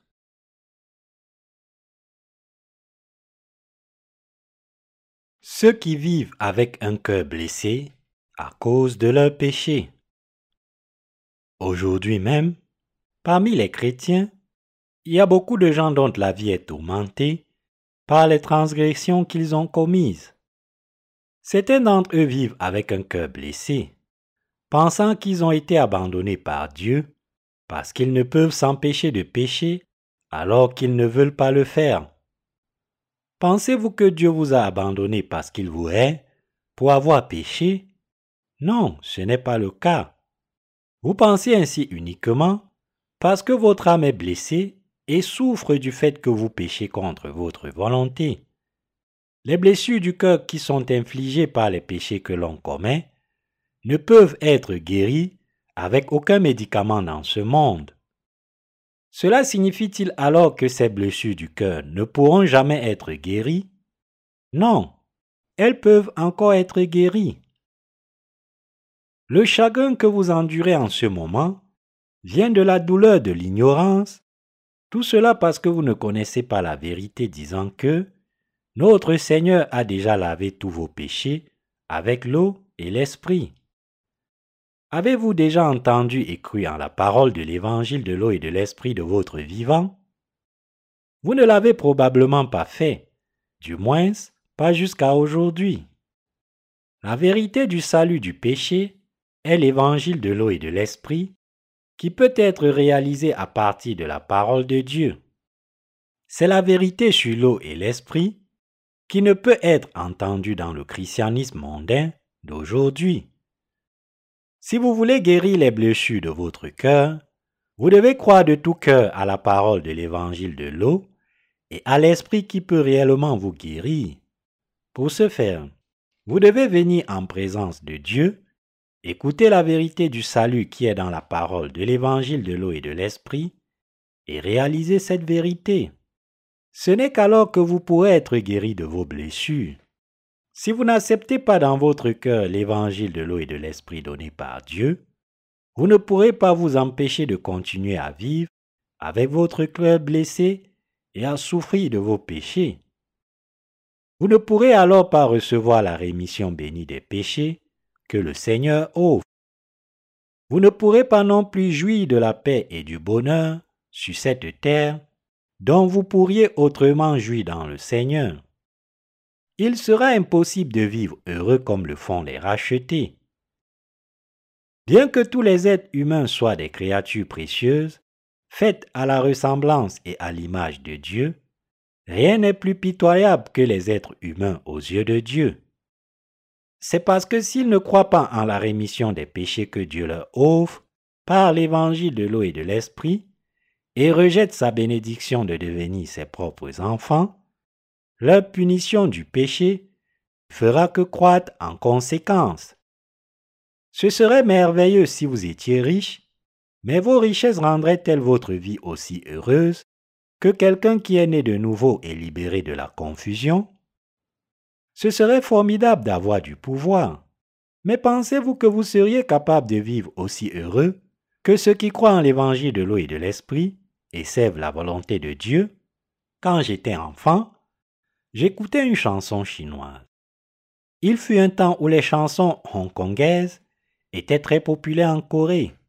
Le titre de la chanson est Susanna. Et ses paroles disaient quelque chose comme ceci. Sur les collines de l'ouest se couche le soleil, et la journée est finie. Les feuilles sont-elles sèches? La chute ne fait-elle que s'approfondir? La chanson chantait l'histoire d'une fille nommée Susanna qui souffrait d'un cancer et mourait lorsque les dernières feuilles d'automne restantes tomberaient. Les quelques feuilles restantes pouvaient tomber à tout moment, et la précarité de ces feuilles était la même que le sort de la fille. Les paroles ont été traduites en coréen et la chanson a été chantée par un chanteur coréen. C'était une chanson très triste, les feuilles tombent, la vie est un voyage dénué de sens. Si je me souviens bien, la fille dans cette chanson était très riche. Elle avait toutes les richesses et l'opulence du monde à portée de main. Mais sa maladie la rendait aussi périlleuse que les feuilles d'automne.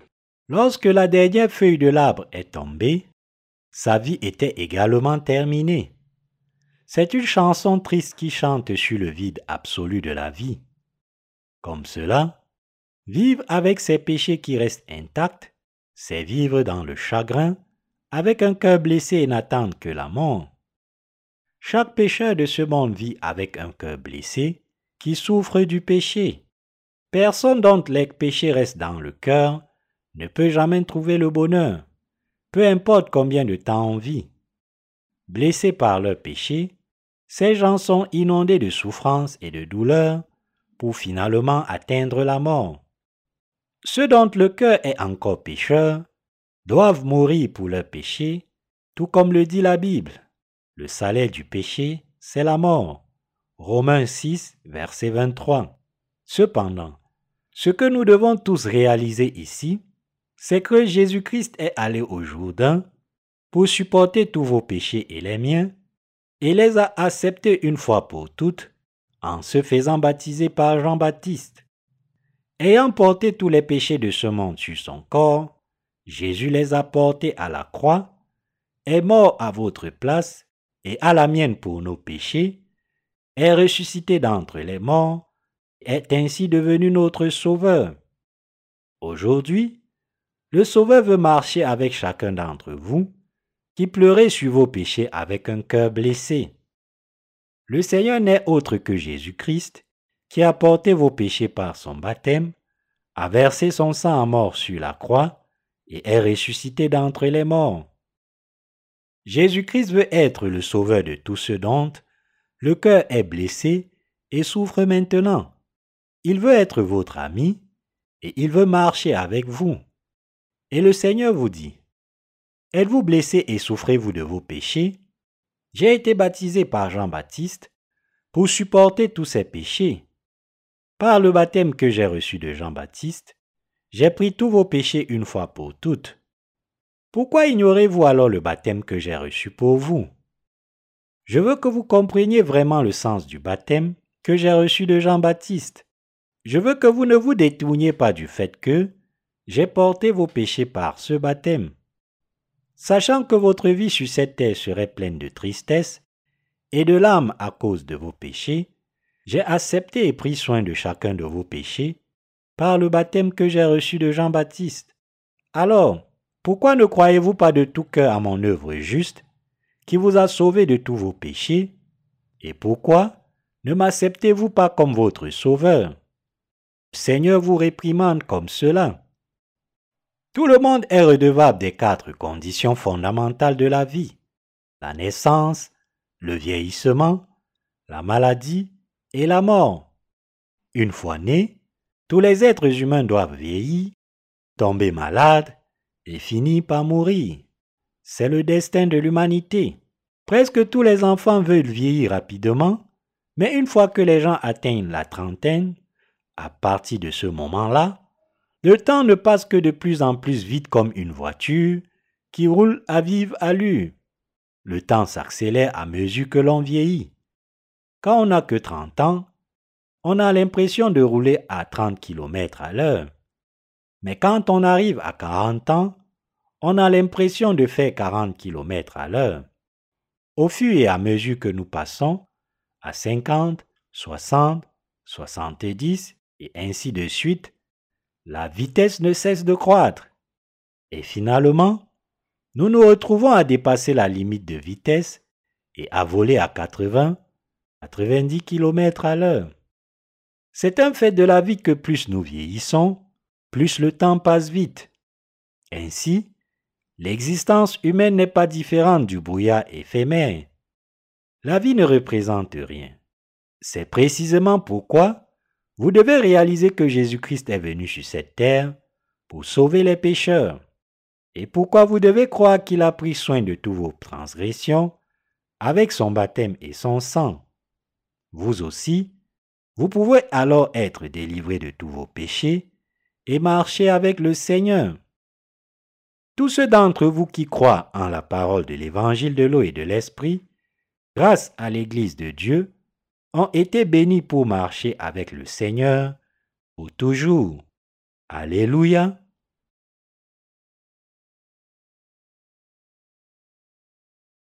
Le vrai sauveur de toutes nos vies misérables Jésus. Nos vies malheureuses étaient dépourvues d'espoir, mais parce que Dieu nous a créés à sa ressemblance et son image, il a cherché à prendre soin de nous, à nous sauver de tous nos péchés et à nous donner la vie éternelle. Dieu a alors accompli cette œuvre de salut afin qu'il puisse effacer tous les péchés de son peuple avec son œuvre et lui permettre d'entrer et de vivre dans son royaume. C'est le plan que Dieu a fait pour nous, et c'est aussi son amour sans réserve pour nous. Ainsi, comme nous l'avons vu dans le passage de l'Écriture d'aujourd'hui, quand Ézéchiel a prophétisé comme commandé par Dieu, et que le souffle a été soufflé dans les eaux secs, ils se sont réunis. Des veines et de la chair sont apparues sur eux, et ils ont vécu à nouveau pour se tenir comme une grande armée. Cela s'apparentait à la façon dont l'homme était devenu vivant lorsque Dieu l'avait créé de la poussière du sol et avait insufflé dans ses narines le souffle de la vie. Dans le même ordre d'idées, notre Seigneur nous dit ici qu'il nous a fait revivre, nous les croyants en l'évangile de l'eau et de l'esprit, en effaçant tous nos péchés et en nous donnant le don de son esprit. À cause des péchés que nous avons hérités de nos ancêtres, depuis le jour où nous sommes nés dans ce monde, nous étions déjà morts spirituellement. Depuis le moment où nous sommes nés sur cette terre, nos vies étaient déjà éloignées de Dieu à cause de nos péchés. Nous sommes tous nés avec le destin inévitable qui nous a condamnés à être éloignés de Dieu et à vivre sous des malédictions. Parce que tous les êtres humains sont nés pécheurs par leur nature même, ils sont tous destinés à vivre comme pécheurs pour le reste de leur vie, seulement pour être jugés pour leurs péchés à la fin de leur vie et aller à l'endroit où chaque pécheur doit aller.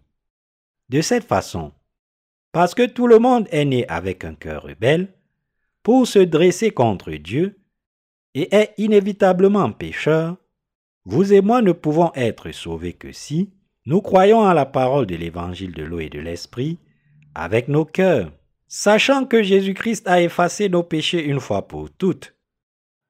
Ceux qui autrement ne croient pas en cet évangile seront condamnés à juste titre pour leurs péchés comme le salaire de leur transgression. C'est parce que les êtres humains naissent dans ce monde avec un cœur rebelle pour s'opposer à Dieu qu'ils en viennent automatiquement à se dresser contre lui. C'est pourquoi toute la race humaine se dresse automatiquement contre le Dieu saint, juste et miséricordieux sans raison. Pourtant, même si les êtres humains se rebellent sans fin contre Dieu comme cela, Dieu les a toujours cherchés avec l'évangile de l'eau et de l'esprit, et il leur dit, Bien avant de vous faire, j'avais déjà un plan de salut afin que je puisse vivre avec vous pour toujours.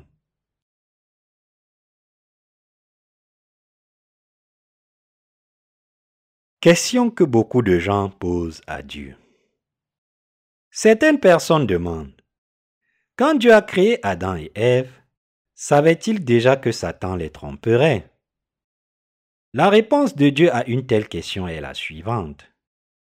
L'apparition du diable qui a tenté Adam et Ève, leur chute dans sa tromperie et la douleur subséquente subie par l'humanité ont été permises sous ma providence. Ces choses sont apparues pour répondre à la condition préalable pour faire des créatures humaines mon propre peuple et mes propres enfants. Pour accomplir ce but, je viendrai sur cette terre en tant qu'homme et j'effacerai d'un seul coup les péchés d'Adam et Ève et les péchés de leurs descendants avec mon baptême et mon sang sur la croix. Tout cela est contenu dans la parole de l'évangile de l'eau et de l'esprit que j'ai préparé pour vous. J'ai tout accompli pour que vous puissiez devenir mes enfants en croyant en cette vérité. C'est ce que vous devriez tous réaliser. Si Dieu avait fait de chaque être humain son propre fils ou sa propre fille inconditionnellement, toutes les autres créatures créées par Dieu auraient protesté férocement. Humains et non humains, toutes les créatures sont les mêmes, en ce sens qu'elles ont toutes été créées par Dieu. Donc si Dieu devait accorder un traitement spécial aux seuls êtres humains, il ne traiterait pas toutes ces créatures de la même manière.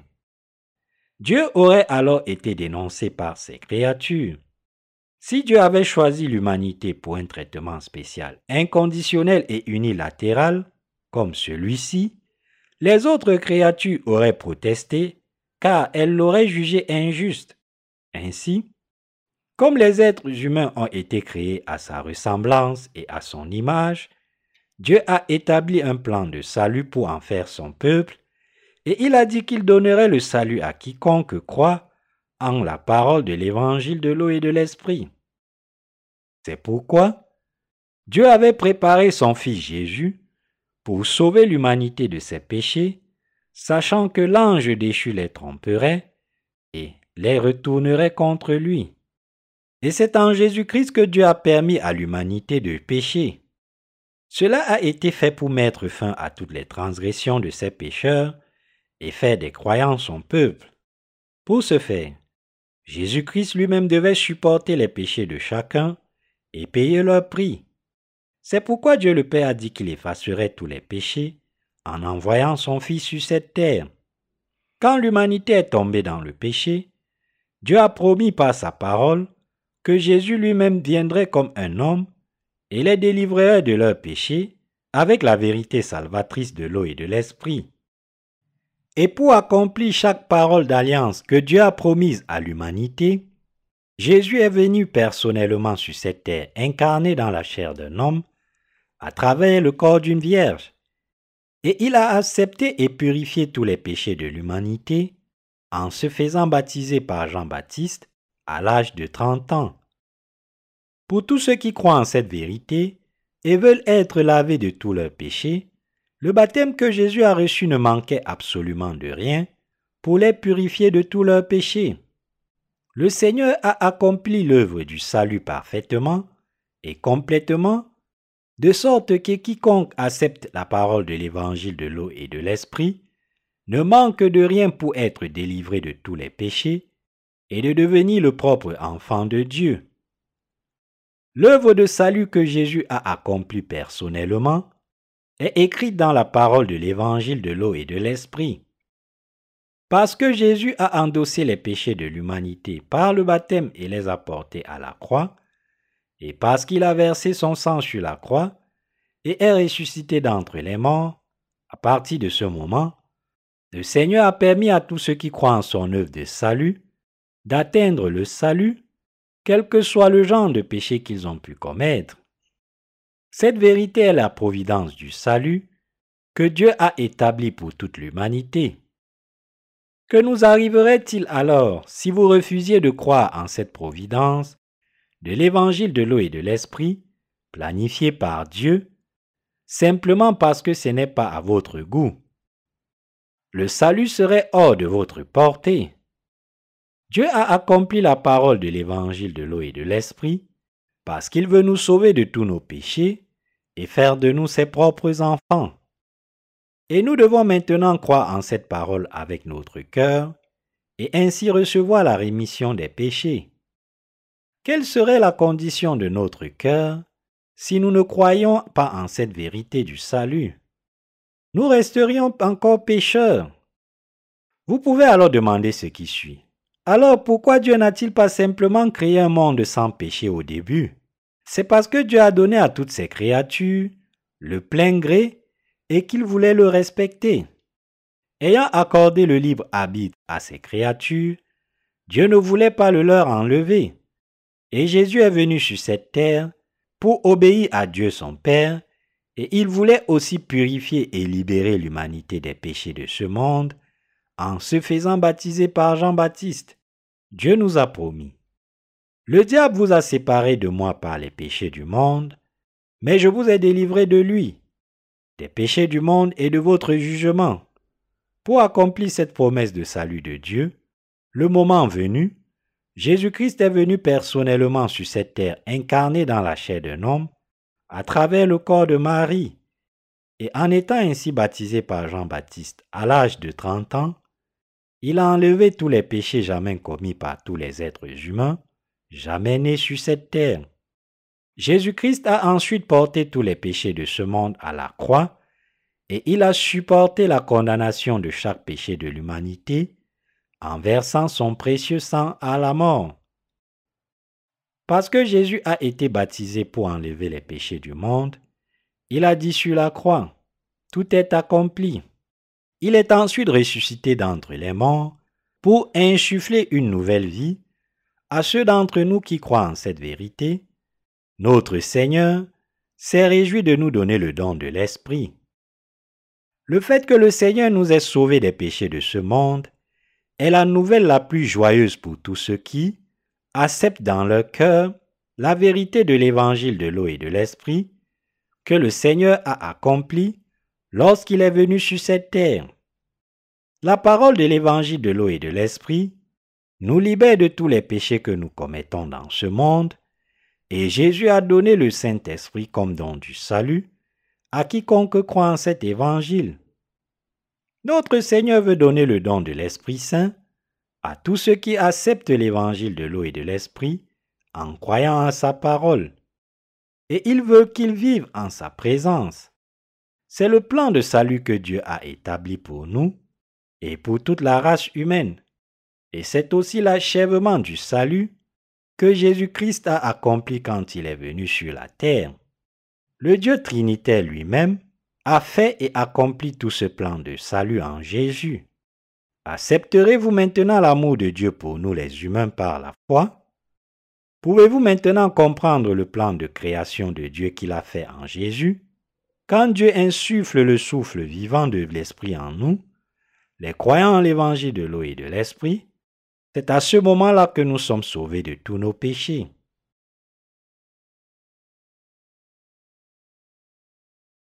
Jésus a donné une véritable espérance à ceux qui sont désespérés à cause de leurs péchés. Jésus a donné l'espérance du salut à tous les pécheurs et il a donné la vraie espérance aux désespérés. Il a donné le vrai salut et le ciel à tous ceux qui se dirigent vers l'enfer pour leurs péchés et il a donné la parole de l'évangile de l'eau et de l'esprit, l'évangile de la rémission des péchés, à tous ceux qui souffrent de leurs péchés.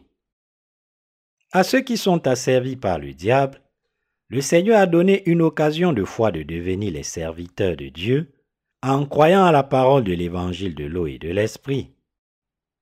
Après avoir été baptisé par Jean-Baptiste et versant son sang sur la croix, Jésus a dit, Tout est accompli. Puis, il est décédé.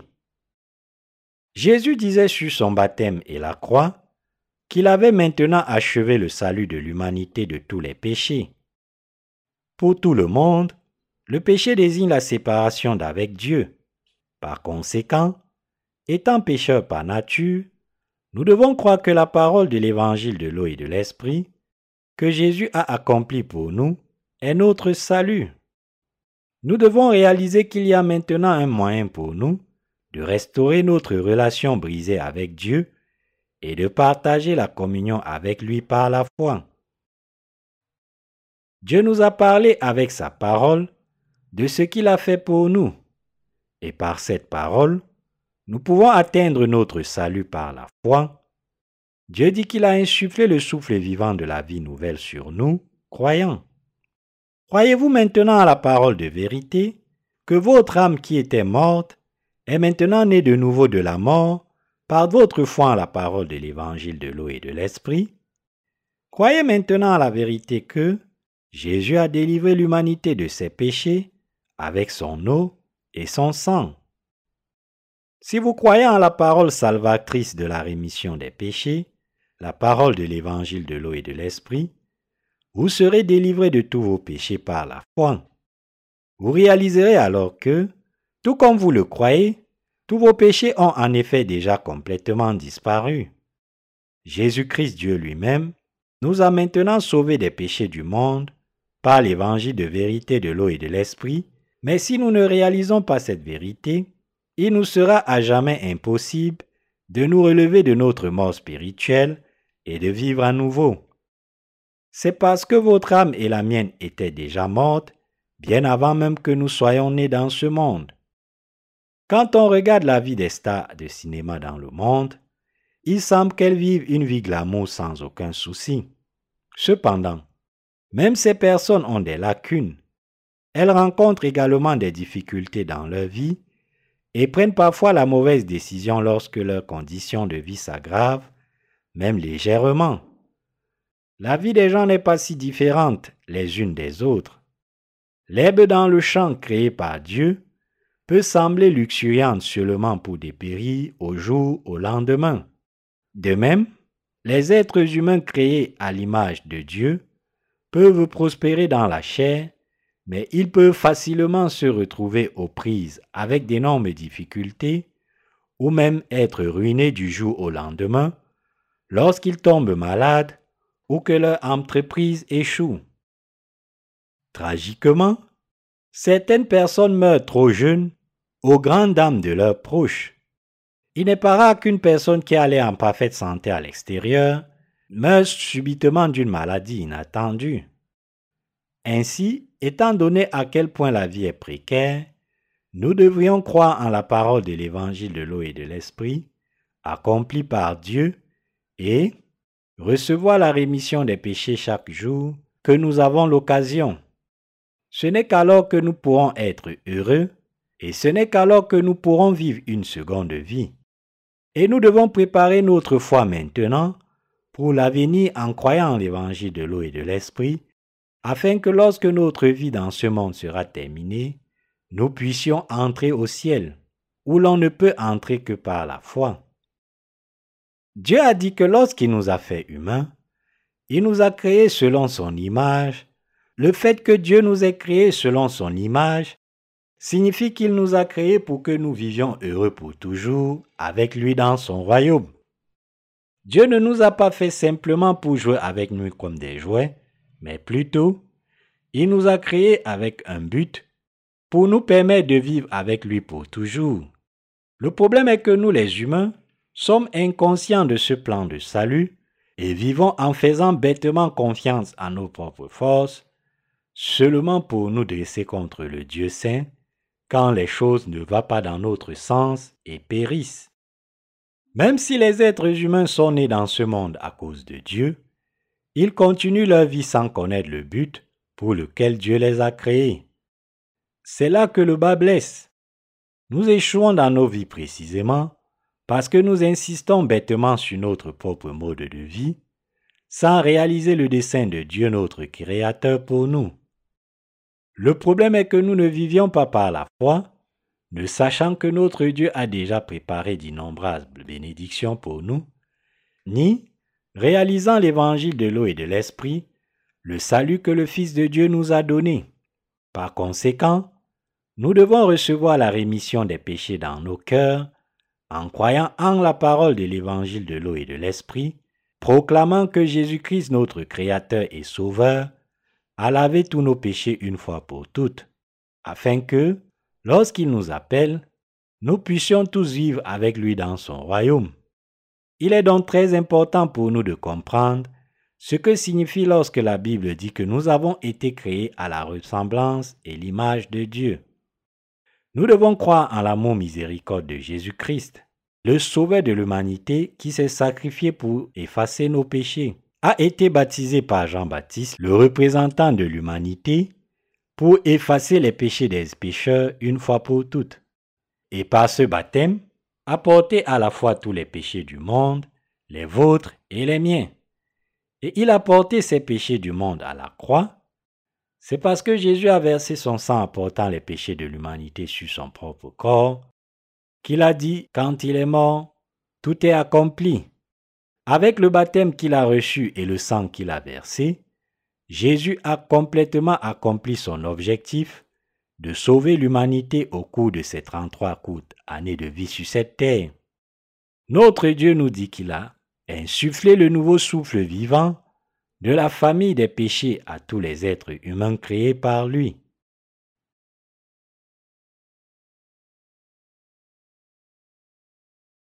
Celui qui est en Christ est maintenant une nouvelle créature.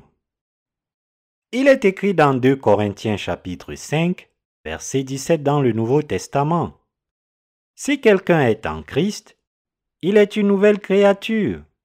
Les choses anciennes sont passées, voici, toutes choses sont devenues nouvelles.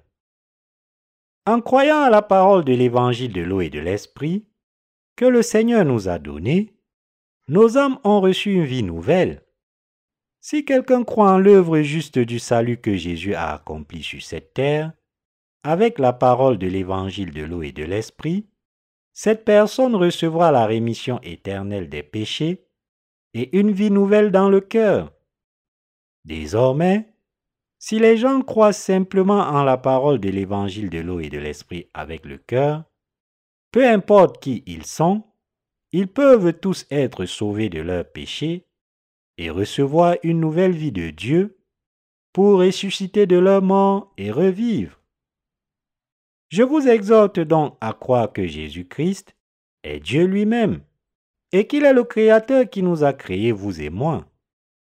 Je vous exhorte d'accepter dans votre cœur la vérité de l'évangile de l'eau et de l'esprit que Jésus-Christ nous a donné afin que vous puissiez expérimenter par vous-même Comment Jésus vous insuffle une nouvelle vie Cette vérité s'est manifestée comme l'évangile de l'eau et de l'esprit.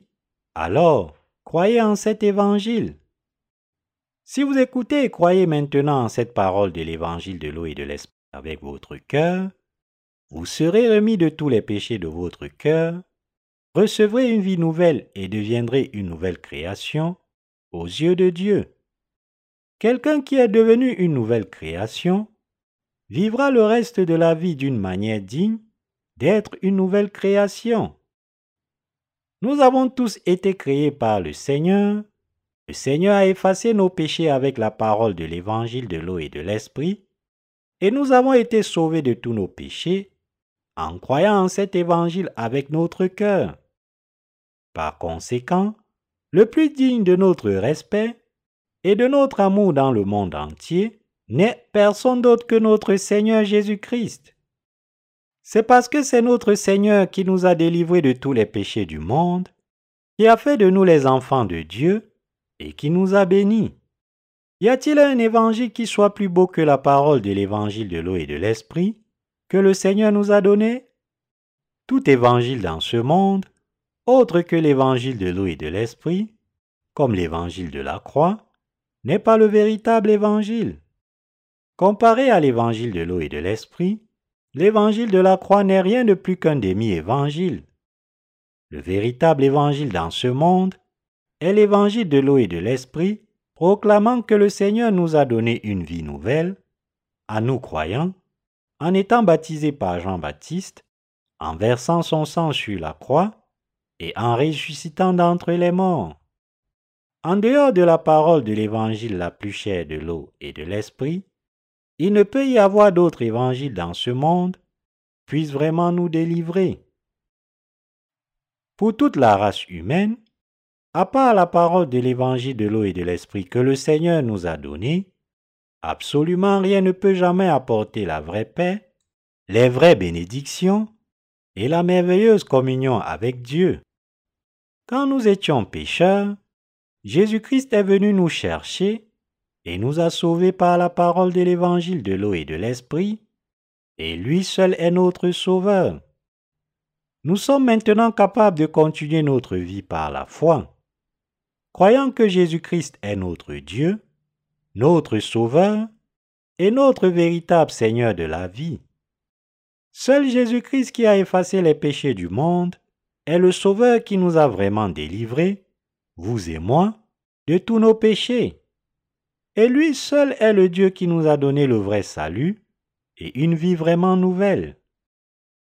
Quand nos âmes étaient mortes à cause de nos péchés, Jésus-Christ nous a ramenés à la vie et il nous a bénis pour recevoir la vraie rémission des péchés et une vie vraiment nouvelle. Dieu a dit dans Ézéchiel chapitre 37, versets 12 à 13. Prophétise donc, et dis-leur, Ainsi parle le Seigneur éternel. Voici, j'ouvrirai vos sépulcres, je vous ferai sortir de vos sépulcres, ô mon peuple, et je vous ramènerai dans le pays d'Israël. Et vous saurez que je suis l'Éternel, lorsque j'ouvrirai vos sépulcres, et que je vous ferai sortir de vos sépulcres, ô mon peuple.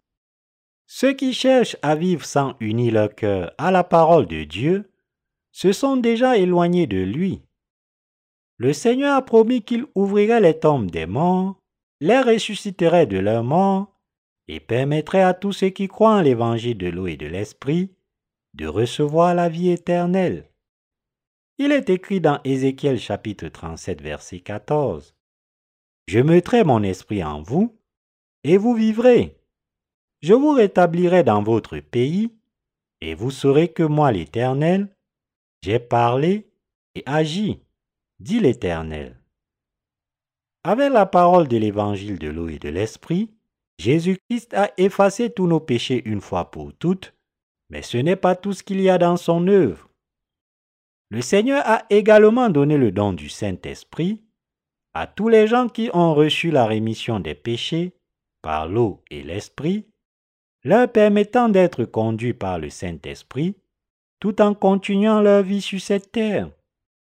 Ainsi, en même temps que Jésus-Christ nous a délivrés de nos péchés par l'évangile de l'eau et de l'Esprit, il a aussi répandu le Saint-Esprit sur nos cœurs, afin que notre vie soit à jamais guidée par l'Esprit.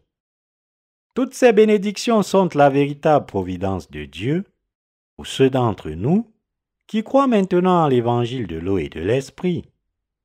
Quand Dieu a dit ici, je mettrai mon esprit en vous, et vous vivrez. Il promettait par sa parole qu'il donnerait le don du Saint-Esprit à nos cœurs, afin que nous puissions vivre éternellement avec lui. Dieu a dit, Je mettrai mon esprit en vous, et vous vivrez.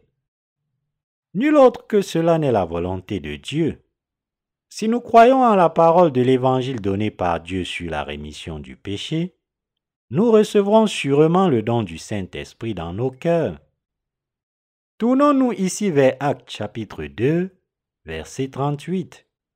Pierre leur dit, Repentez-vous et que chacun de vous soit baptisé au nom de Jésus-Christ pour le pardon de vos péchés, et vous recevrez le don du Saint-Esprit. Tout comme la vraie parole le dit ici, à tous ceux qui croient en la parole de l'évangile de l'eau et de l'esprit, Dieu donnera en effet à la fois la rémission des péchés et le don de l'esprit à leur cœur en même temps. Quand j'ai compris pour la première fois la parole de l'évangile de l'eau et de l'esprit, je savais que la rémission des péchés était entrée dans mon cœur. Mais c'était l'étendue de ma réalisation initiale. Quand j'ai lu Actes chapitre 2 verset 38, et que j'ai vu que j'avais aussi reçu le don du Saint-Esprit, j'ai réalisé pleinement que le Saint-Esprit était déjà dans mon cœur, travaillait avec moi.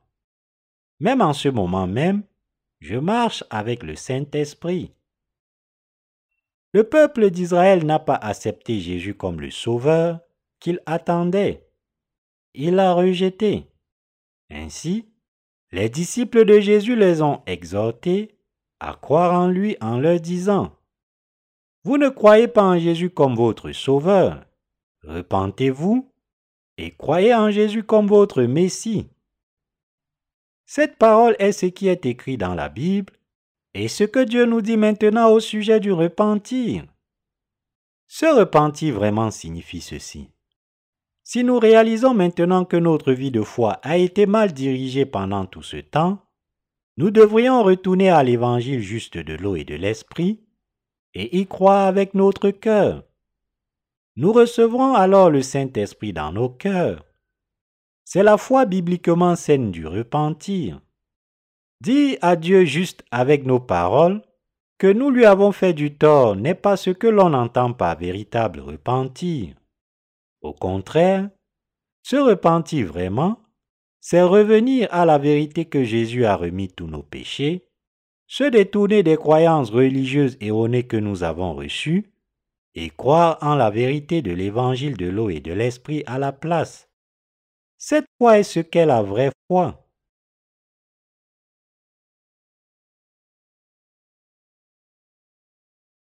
Repentez-vous et croyez en l'évangile de l'eau et de l'esprit. Il est écrit, Repentez-vous et que chacun de vous soit baptisé au nom de Jésus-Christ pour le pardon de vos péchés, et vous recevrez le don du Saint-Esprit. Certains Israélites sont venus se repentir et croire en Jésus comme leur sauveur.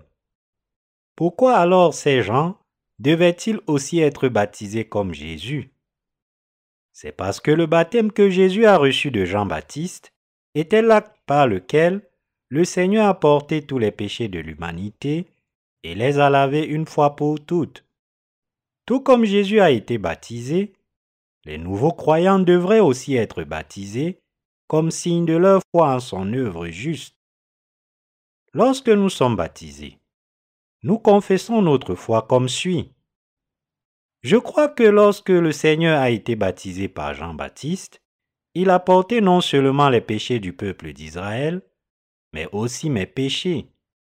Je crois que lorsque Jésus-Christ est allé dans l'eau pour se faire baptiser, cela a révélé qu'il souffrirait la mort corporelle à ma place parce qu'il avait porté mes péchés. Je crois que Jésus-Christ est mon Sauveur qui a été baptisé pour enlever tous mes péchés et qui a été condamné pour les péchés une fois pour toutes, en étant crucifié à mort.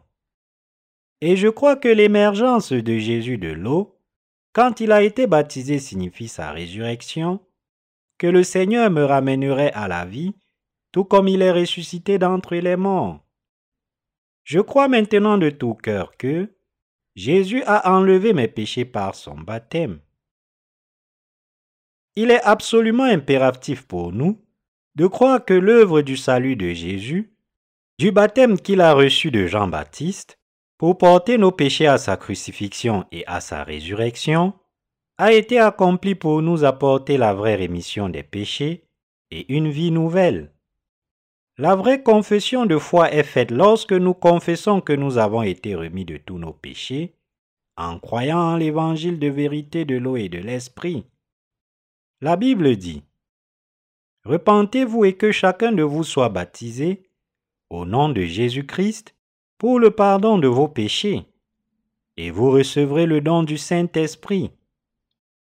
De toute évidence, Saint-Esprit est le don de Dieu qui n'est accordé qu'à ceux qui ont reçu la rémission des péchés. La foi en l'évangile de l'eau et de l'esprit consiste à croire que cet évangile est notre véritable salut qui efface tous nos péchés et la Bible dit que c'est lorsque nous croyons en cet évangile de l'eau et de l'esprit que nous pouvons recevoir le Saint-Esprit. Pour nous tous qui avons reçu la rémission des péchés en croyant que Jésus a effacé tous les péchés de ce monde, avec le baptême d'eau qu'il a reçu et le sang qu'il a versé sur la croix, Dieu nous a bénis pour recevoir le don du Saint-Esprit. En donnant la rémission des péchés et le don du Saint-Esprit dans nos cœurs, le Seigneur a confirmé définitivement qu'il nous a transformés, nous les croyants en l'évangile de l'eau et de l'esprit, en enfants de Dieu qui peuvent le glorifier. En d'autres termes, le Seigneur nous a scellés, nous les croyants en la parole de l'évangile de l'eau et de l'esprit, avec le Saint-Esprit, afin que personne ne nous enlève notre foi. Lorsque nos cœurs ont foi en la parole de l'évangile de l'eau et de l'esprit, le Saint-Esprit descend sur nos cœurs, et avec ce sceau du Saint-Esprit, Dieu confirme que nous sommes bien ses enfants. Ceux qui ont reçu la rémission des péchés en croyant en l'évangile de l'eau et de l'Esprit peuvent suivre la direction du Saint-Esprit, car le Saint-Esprit agit dans leur cœur quand ils entendent la parole de Dieu. Les âmes des justes sont rendues vivantes pour toujours en entendant la parole de l'évangile de l'eau et de l'esprit à travers l'Église de Dieu. L'œuvre du Saint-Esprit se déploie dans le cœur de ceux qui croient en l'eau et au sang. C'est là que le Saint-Esprit travaille et que la vraie paix et le vrai salut peuvent être trouvés. Alors que nous poursuivons notre vie de foi dans l'Église de Dieu, nous pouvons tous réaliser que le Saint-Esprit travaille parmi nous avec la parole de l'Évangile de l'eau et de l'Esprit. En fait, le Saint-Esprit n'habite pas dans le cœur de quiconque n'a pas encore reçu la rémission des péchés et il ne travaille pas non plus sur de telles personnes. Parce que l'œuvre du Saint-Esprit se déroule toujours selon la parole écrite, il est impératif que nous suivons son œuvre en croyant à la parole écrite de Dieu.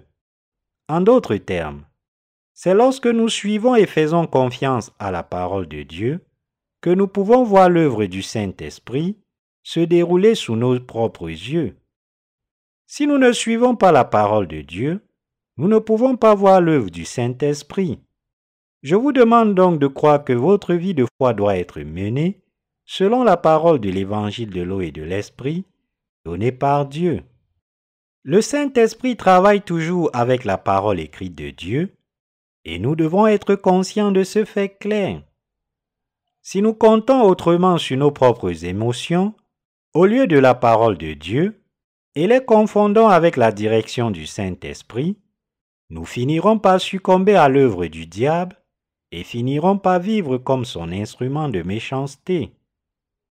L'œuvre du diable nous pousse toujours à ignorer la parole de Dieu et à suivre nos propres pensées et sentiments de la chair pour ensuite tomber dans de graves erreurs.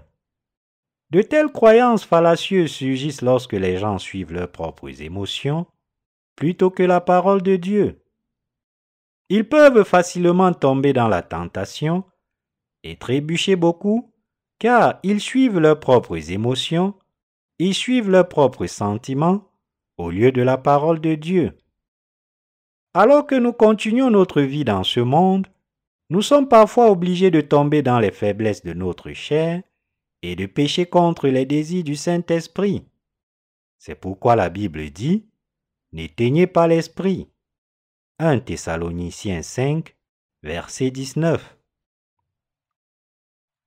Si quelqu'un qui a reçu la rémission des péchés ignore les désirs du Saint-Esprit et suit ses propres pensées charnelles au lieu de faire ce qui plaît à Dieu, alors en fin de compte, cette personne vivra comme l'ennemi de Dieu plutôt que comme son serviteur. Aux yeux de Dieu, ceux qui vivent selon la convoitise de leur chair, au lieu de la direction du Saint-Esprit, sont comme l'homme qui a reçu un talent, et par conséquent, ils sont les ennemis de Dieu. Si vous saisissez la parole de Dieu, la ressentez y croyez et l'acceptez personnellement par la foi, alors le Saint-Esprit demeurera et travaillera dans votre cœur. Ceux dont le cœur a reçu le Saint-Esprit peuvent continuer à suivre Dieu avec joie, car ils sont dirigés par la direction du divin Esprit et de la parole de Dieu. Quand ceux dont le cœur est habité par le Saint-Esprit entendent la parole de Dieu, ils acquièrent une force nouvelle et se soumettent à la parole. Ainsi, alors qu'ils demeurent dans le domaine du Saint-Esprit, leur vie en vient à être définie par la foi en la parole de Dieu. Les cœurs de ceux qui ont reçu le Saint-Esprit comme don de la foi sont rafraîchis.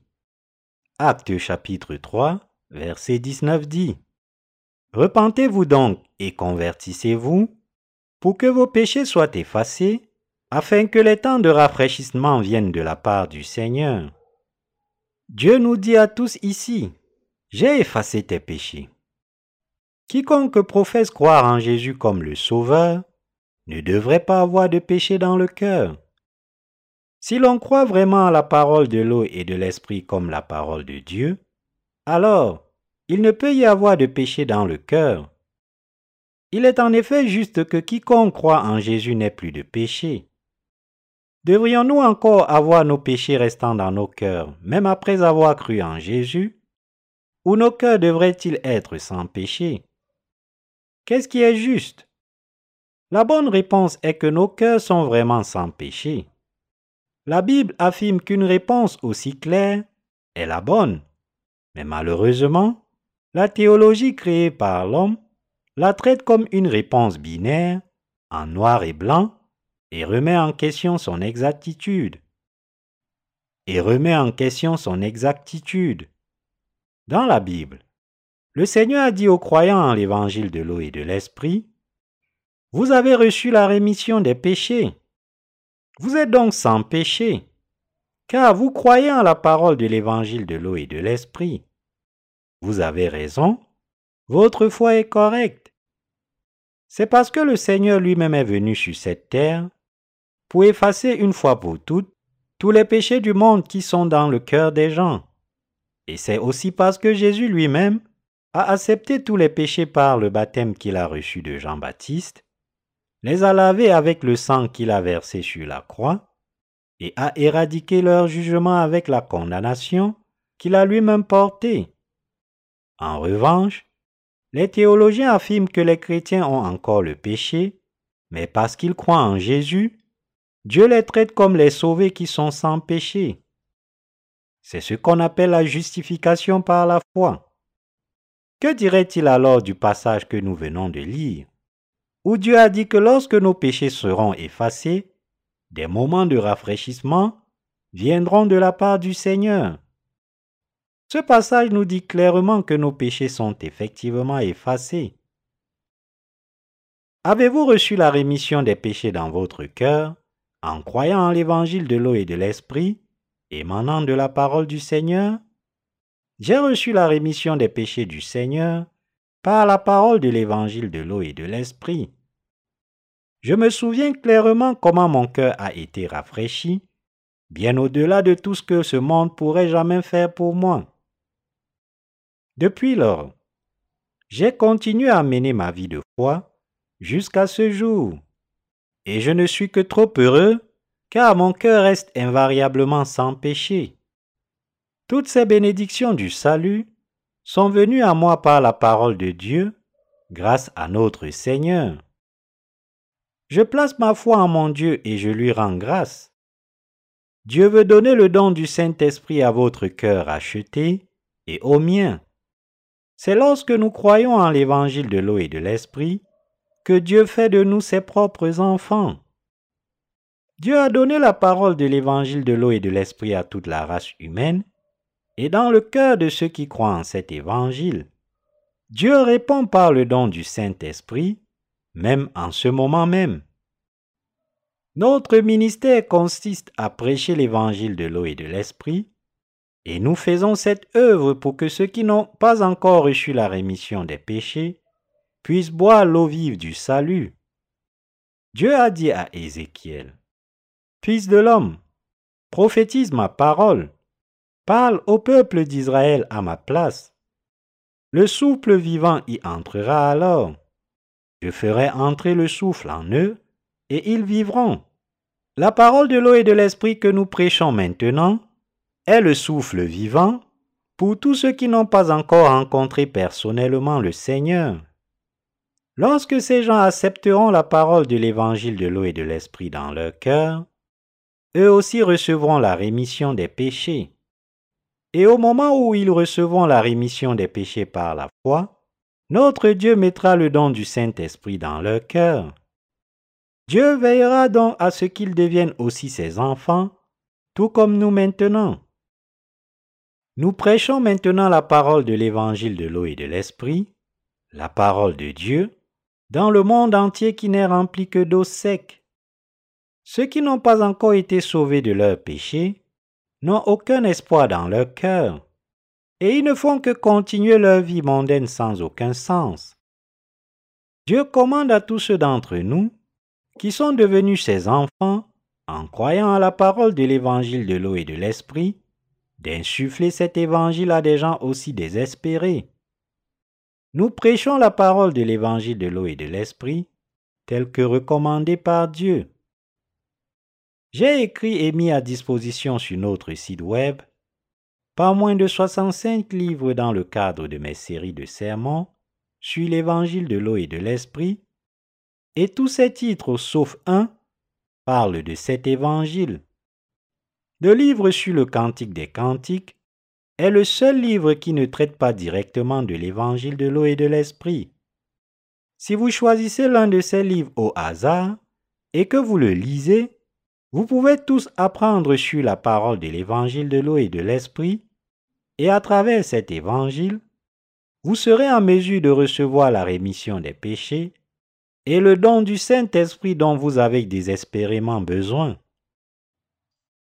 Le Seigneur a été baptisé par Jean-Baptiste quand il est venu sur cette terre, et il a été condamné pour nos péchés en étant crucifié et en versant son sang. Le Seigneur nous a sauvés de tous nos péchés comme ceci.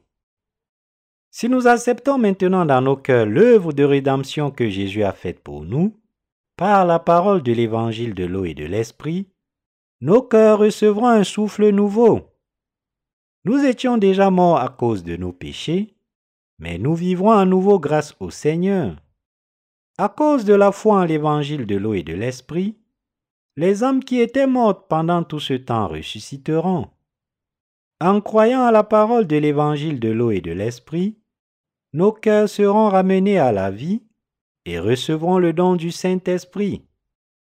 Et nous vivrons pour toujours comme les enfants de Dieu. Dès lors, nous voudrons prêcher l'évangile de l'eau et de l'esprit à tel point que ce sera irrésistible.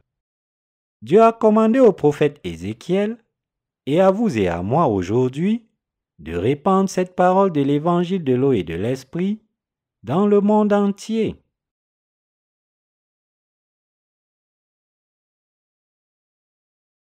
Qu'arrive-t-il à ce monde maintenant?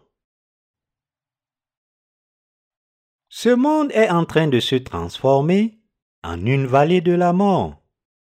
Il n'y a que des eaux secs dans le monde, et seules les personnes vivantes qui respirent sont les croyants à la parole de l'évangile de l'eau et de l'esprit.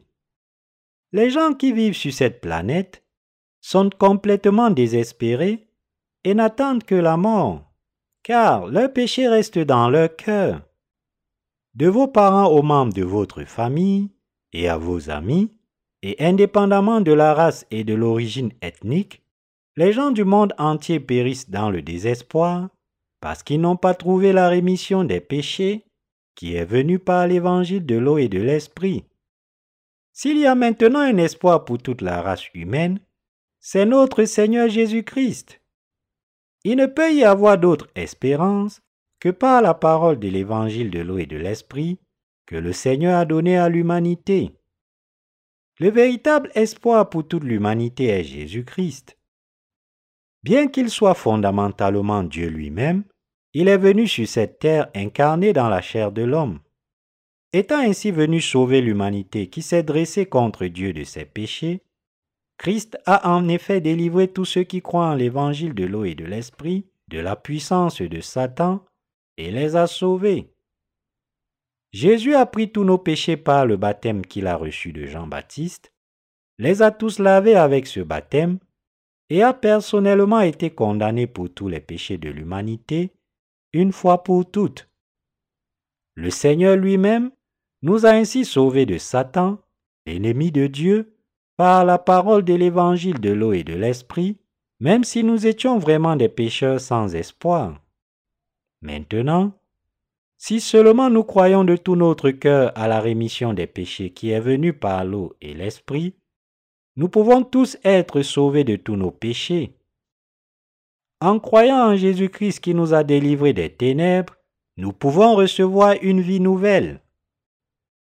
Parce que nous avons reçu une vie nouvelle en croyant à la parole de l'évangile de l'eau et de l'esprit, que le Seigneur a accompli pour nous, nous nous sommes réunis avec notre Dieu et en sommes venus à vivre à nouveau dans son royaume.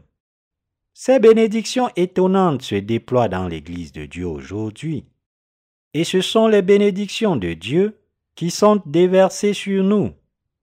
Grâce à notre foi en la parole de l'Évangile de l'eau et de l'Esprit, que notre Seigneur a accompli avec son eau et son sang, vous et moi avons maintenant reçu les bénédictions du salut de notre Dieu. Chaque croyant doit savoir comment partager la communion les uns avec les autres tout en vivant dans ce monde. Nous devons aussi communiquer avec Dieu par notre foi en la parole de l'évangile de l'eau et de l'esprit. Ceux qui sont devenus de telles personnes de foi le savent et sont maintenant en communion avec le Saint Dieu. Ces personnes ont une intégrité personnelle. En revanche, ceux qui n'ont aucune intégrité devant Dieu ne connaissent que leurs propres intérêts égoïstes. Ils n'écoutent pas du tout les autres. Des gens comme ceux-ci ne peuvent pas devenir de véritables croyants intègres. Nous devons atteindre notre salut aux yeux de Dieu en croyant en l'évangile de l'eau et de l'esprit, accepter l'œuvre de salut qu'il a faite pour nous à travers cette foi et le remercier de tout notre cœur. Nous devrions tous pouvoir confesser. Seigneur, tu nous as tellement aimés que tu as été baptisé ainsi, et tu t'es sacrifié pour nous. Le but pour lequel tu nous as fait nous humains n'est pas de nous transformer en tes jouets, mais de faire de nous tes propres enfants et de nous bénir. Quand nous sommes tombés dans la tentation de Satan et que nous nous sommes égarés, tu es venu nous chercher à travers l'évangile de l'eau et de l'esprit pour nous donner le vrai salut. Tu es venu sur cette terre pour supporter nos péchés en étant baptisé, et tu nous as sauvés en versant ton sang sur la croix et en payant le salaire de nos péchés de ta vie. Grâce à la parole de l'évangile de l'eau et de l'esprit, nous savons et croyons maintenant que tu as fait toutes ces choses pour nous. Une telle foi est la foi qui permet de recevoir Dieu, et une telle foi est la foi qui nous sauve de nos péchés. Notre foi en la parole de l'évangile de l'eau et de l'esprit avec le cœur nous apporte la rémission des péchés et fait de nous les enfants de Dieu. En bref, en croyant à la parole de l'évangile de l'eau et de l'esprit, nous avons été sauvés par Dieu et avons reçu les bénédictions de la foi pour vivre pour toujours dans son royaume. C'est à cause de notre foi en l'évangile de l'eau et de l'esprit que Dieu nous a maintenant accordé les bénédictions de la foi pour être sauvés de nos péchés. Et avec de telles bénédictions de la foi, Dieu nous a aussi bénis pour prêcher cet évangile de l'eau et de l'esprit. Si je devais prêcher depuis la chair autre chose que l'évangile de l'eau et de l'esprit, exhorter l'assemblée à servir l'évangile, ou les exhorter de vivre en unité avec Dieu, je ne ferais que prononcer des vanités. Il est écrit dans Ézéchiel 37, verset 14. Et vous saurez que moi l'Éternel, j'ai parlé et agi, dit l'Éternel. Ici, Dieu nous dit de répandre la parole de l'évangile de l'eau et de l'esprit à tous ceux qui ne connaissent pas encore ce véritable évangile du salut. Nous savons que Dieu nous a ramenés à la vie et a donné le salut et le Saint-Esprit dans nos cœurs, et a donné le salut et le Saint-Esprit dans nos cœurs croyants, afin que nous puissions délivrer les gens du monde qui sont comme les eaux secs de la vallée d'Ézéchiel. Et nous le croyons. La parole de promesse que Dieu a donnée à Ézéchiel, à l'époque de l'Ancien Testament, est la parole que Dieu nous a également adressée à nous tous, qui croyons maintenant à la parole de l'évangile de l'eau et de l'esprit. Dieu a insufflé le souffle vivant du salut en vous et moi. Dieu n'est pas un Dieu maladroit. Il est miséricordieux et sa bonté est au-delà de toute description, car il nous a sauvés de nos péchés. C'est en croyant en un tel Dieu que nous avons été remis de tous nos péchés. Nous sommes tous si reconnaissants envers Dieu. Cependant, parce que tant de gens ne le savent toujours pas, pour leur bien, nous devons travailler dur pour souffler le souffle vivant sur eux. Nous leur prêchons la parole de Dieu de sa part. Vous servez l'évangile de l'eau et de l'esprit en soutenant son ministère, et cette œuvre est l'œuvre de ceux qui vivent par la foi. Cette œuvre est l'œuvre de Dieu. Et nous participons à cette œuvre inestimable qui répand le souffle vivant du salut dans le monde entier. Notre travail est pour le bien de tous ceux qui vivent en ces temps de la fin. L'humanité n'a maintenant absolument aucun espoir en dehors de Jésus-Christ et de sa parole de l'évangile de l'eau et de l'esprit. L'inflation va faire rage avec des prix augmentant de plusieurs centaines de pourcents. Les gens rêvent de posséder un jour leur propre maison, mais dans les années à venir, de tels rêves seront impossibles à réaliser. Les jours de misère et de malheur pour la chair sont juste au coin de la rue. Même si nous vivons dans un monde si sombre, si nous acceptons dans nos cœurs la parole de l'évangile de l'eau et de l'esprit, que Dieu insuffle en nous, il nous donnera sûrement la rémission des péchés et le don du Saint-Esprit comme récompense. En croyant que nous avons reçu la rémission des péchés et le Saint-Esprit par la foi, nous devons aussi croire que nous devons prophétiser la parole de Dieu par la foi. Dieu déverse d'innombrables bénédictions sur nous, à la fois dans le corps et dans l'esprit. Nous avons la parole de l'évangile de l'eau et de l'esprit, qui nous permet de vivre heureux et de prospérer sur cette terre aussi. Nous avons également eu la chance de vivre heureux pour toujours lorsque nous quitterons cette terre. Je crois en notre Dieu qui est venu à nous par l'eau et l'Esprit. Et vous Croyez-vous aussi? En cette heure où je prêche la parole de Dieu, mon corps et mon esprit sont fortifiés, et les mots ne peuvent décrire à quel point je suis heureux et joyeux. Je considère et je crois fermement que le travail vous et moi faisons est inestimable. C'est pourquoi je suis si heureux d'accomplir même la plus petite œuvre de Dieu. Je suis toujours ravi chaque fois que j'accomplis l'œuvre de Dieu, car le travail que vous et moi faisons ensemble pour servir l'évangile de l'eau et de l'esprit est d'une importance incommensurable. Nous ne sommes que trop heureux d'accomplir l'œuvre de Dieu. J'ai confiance que c'est vrai pour vous aussi. Alléluia.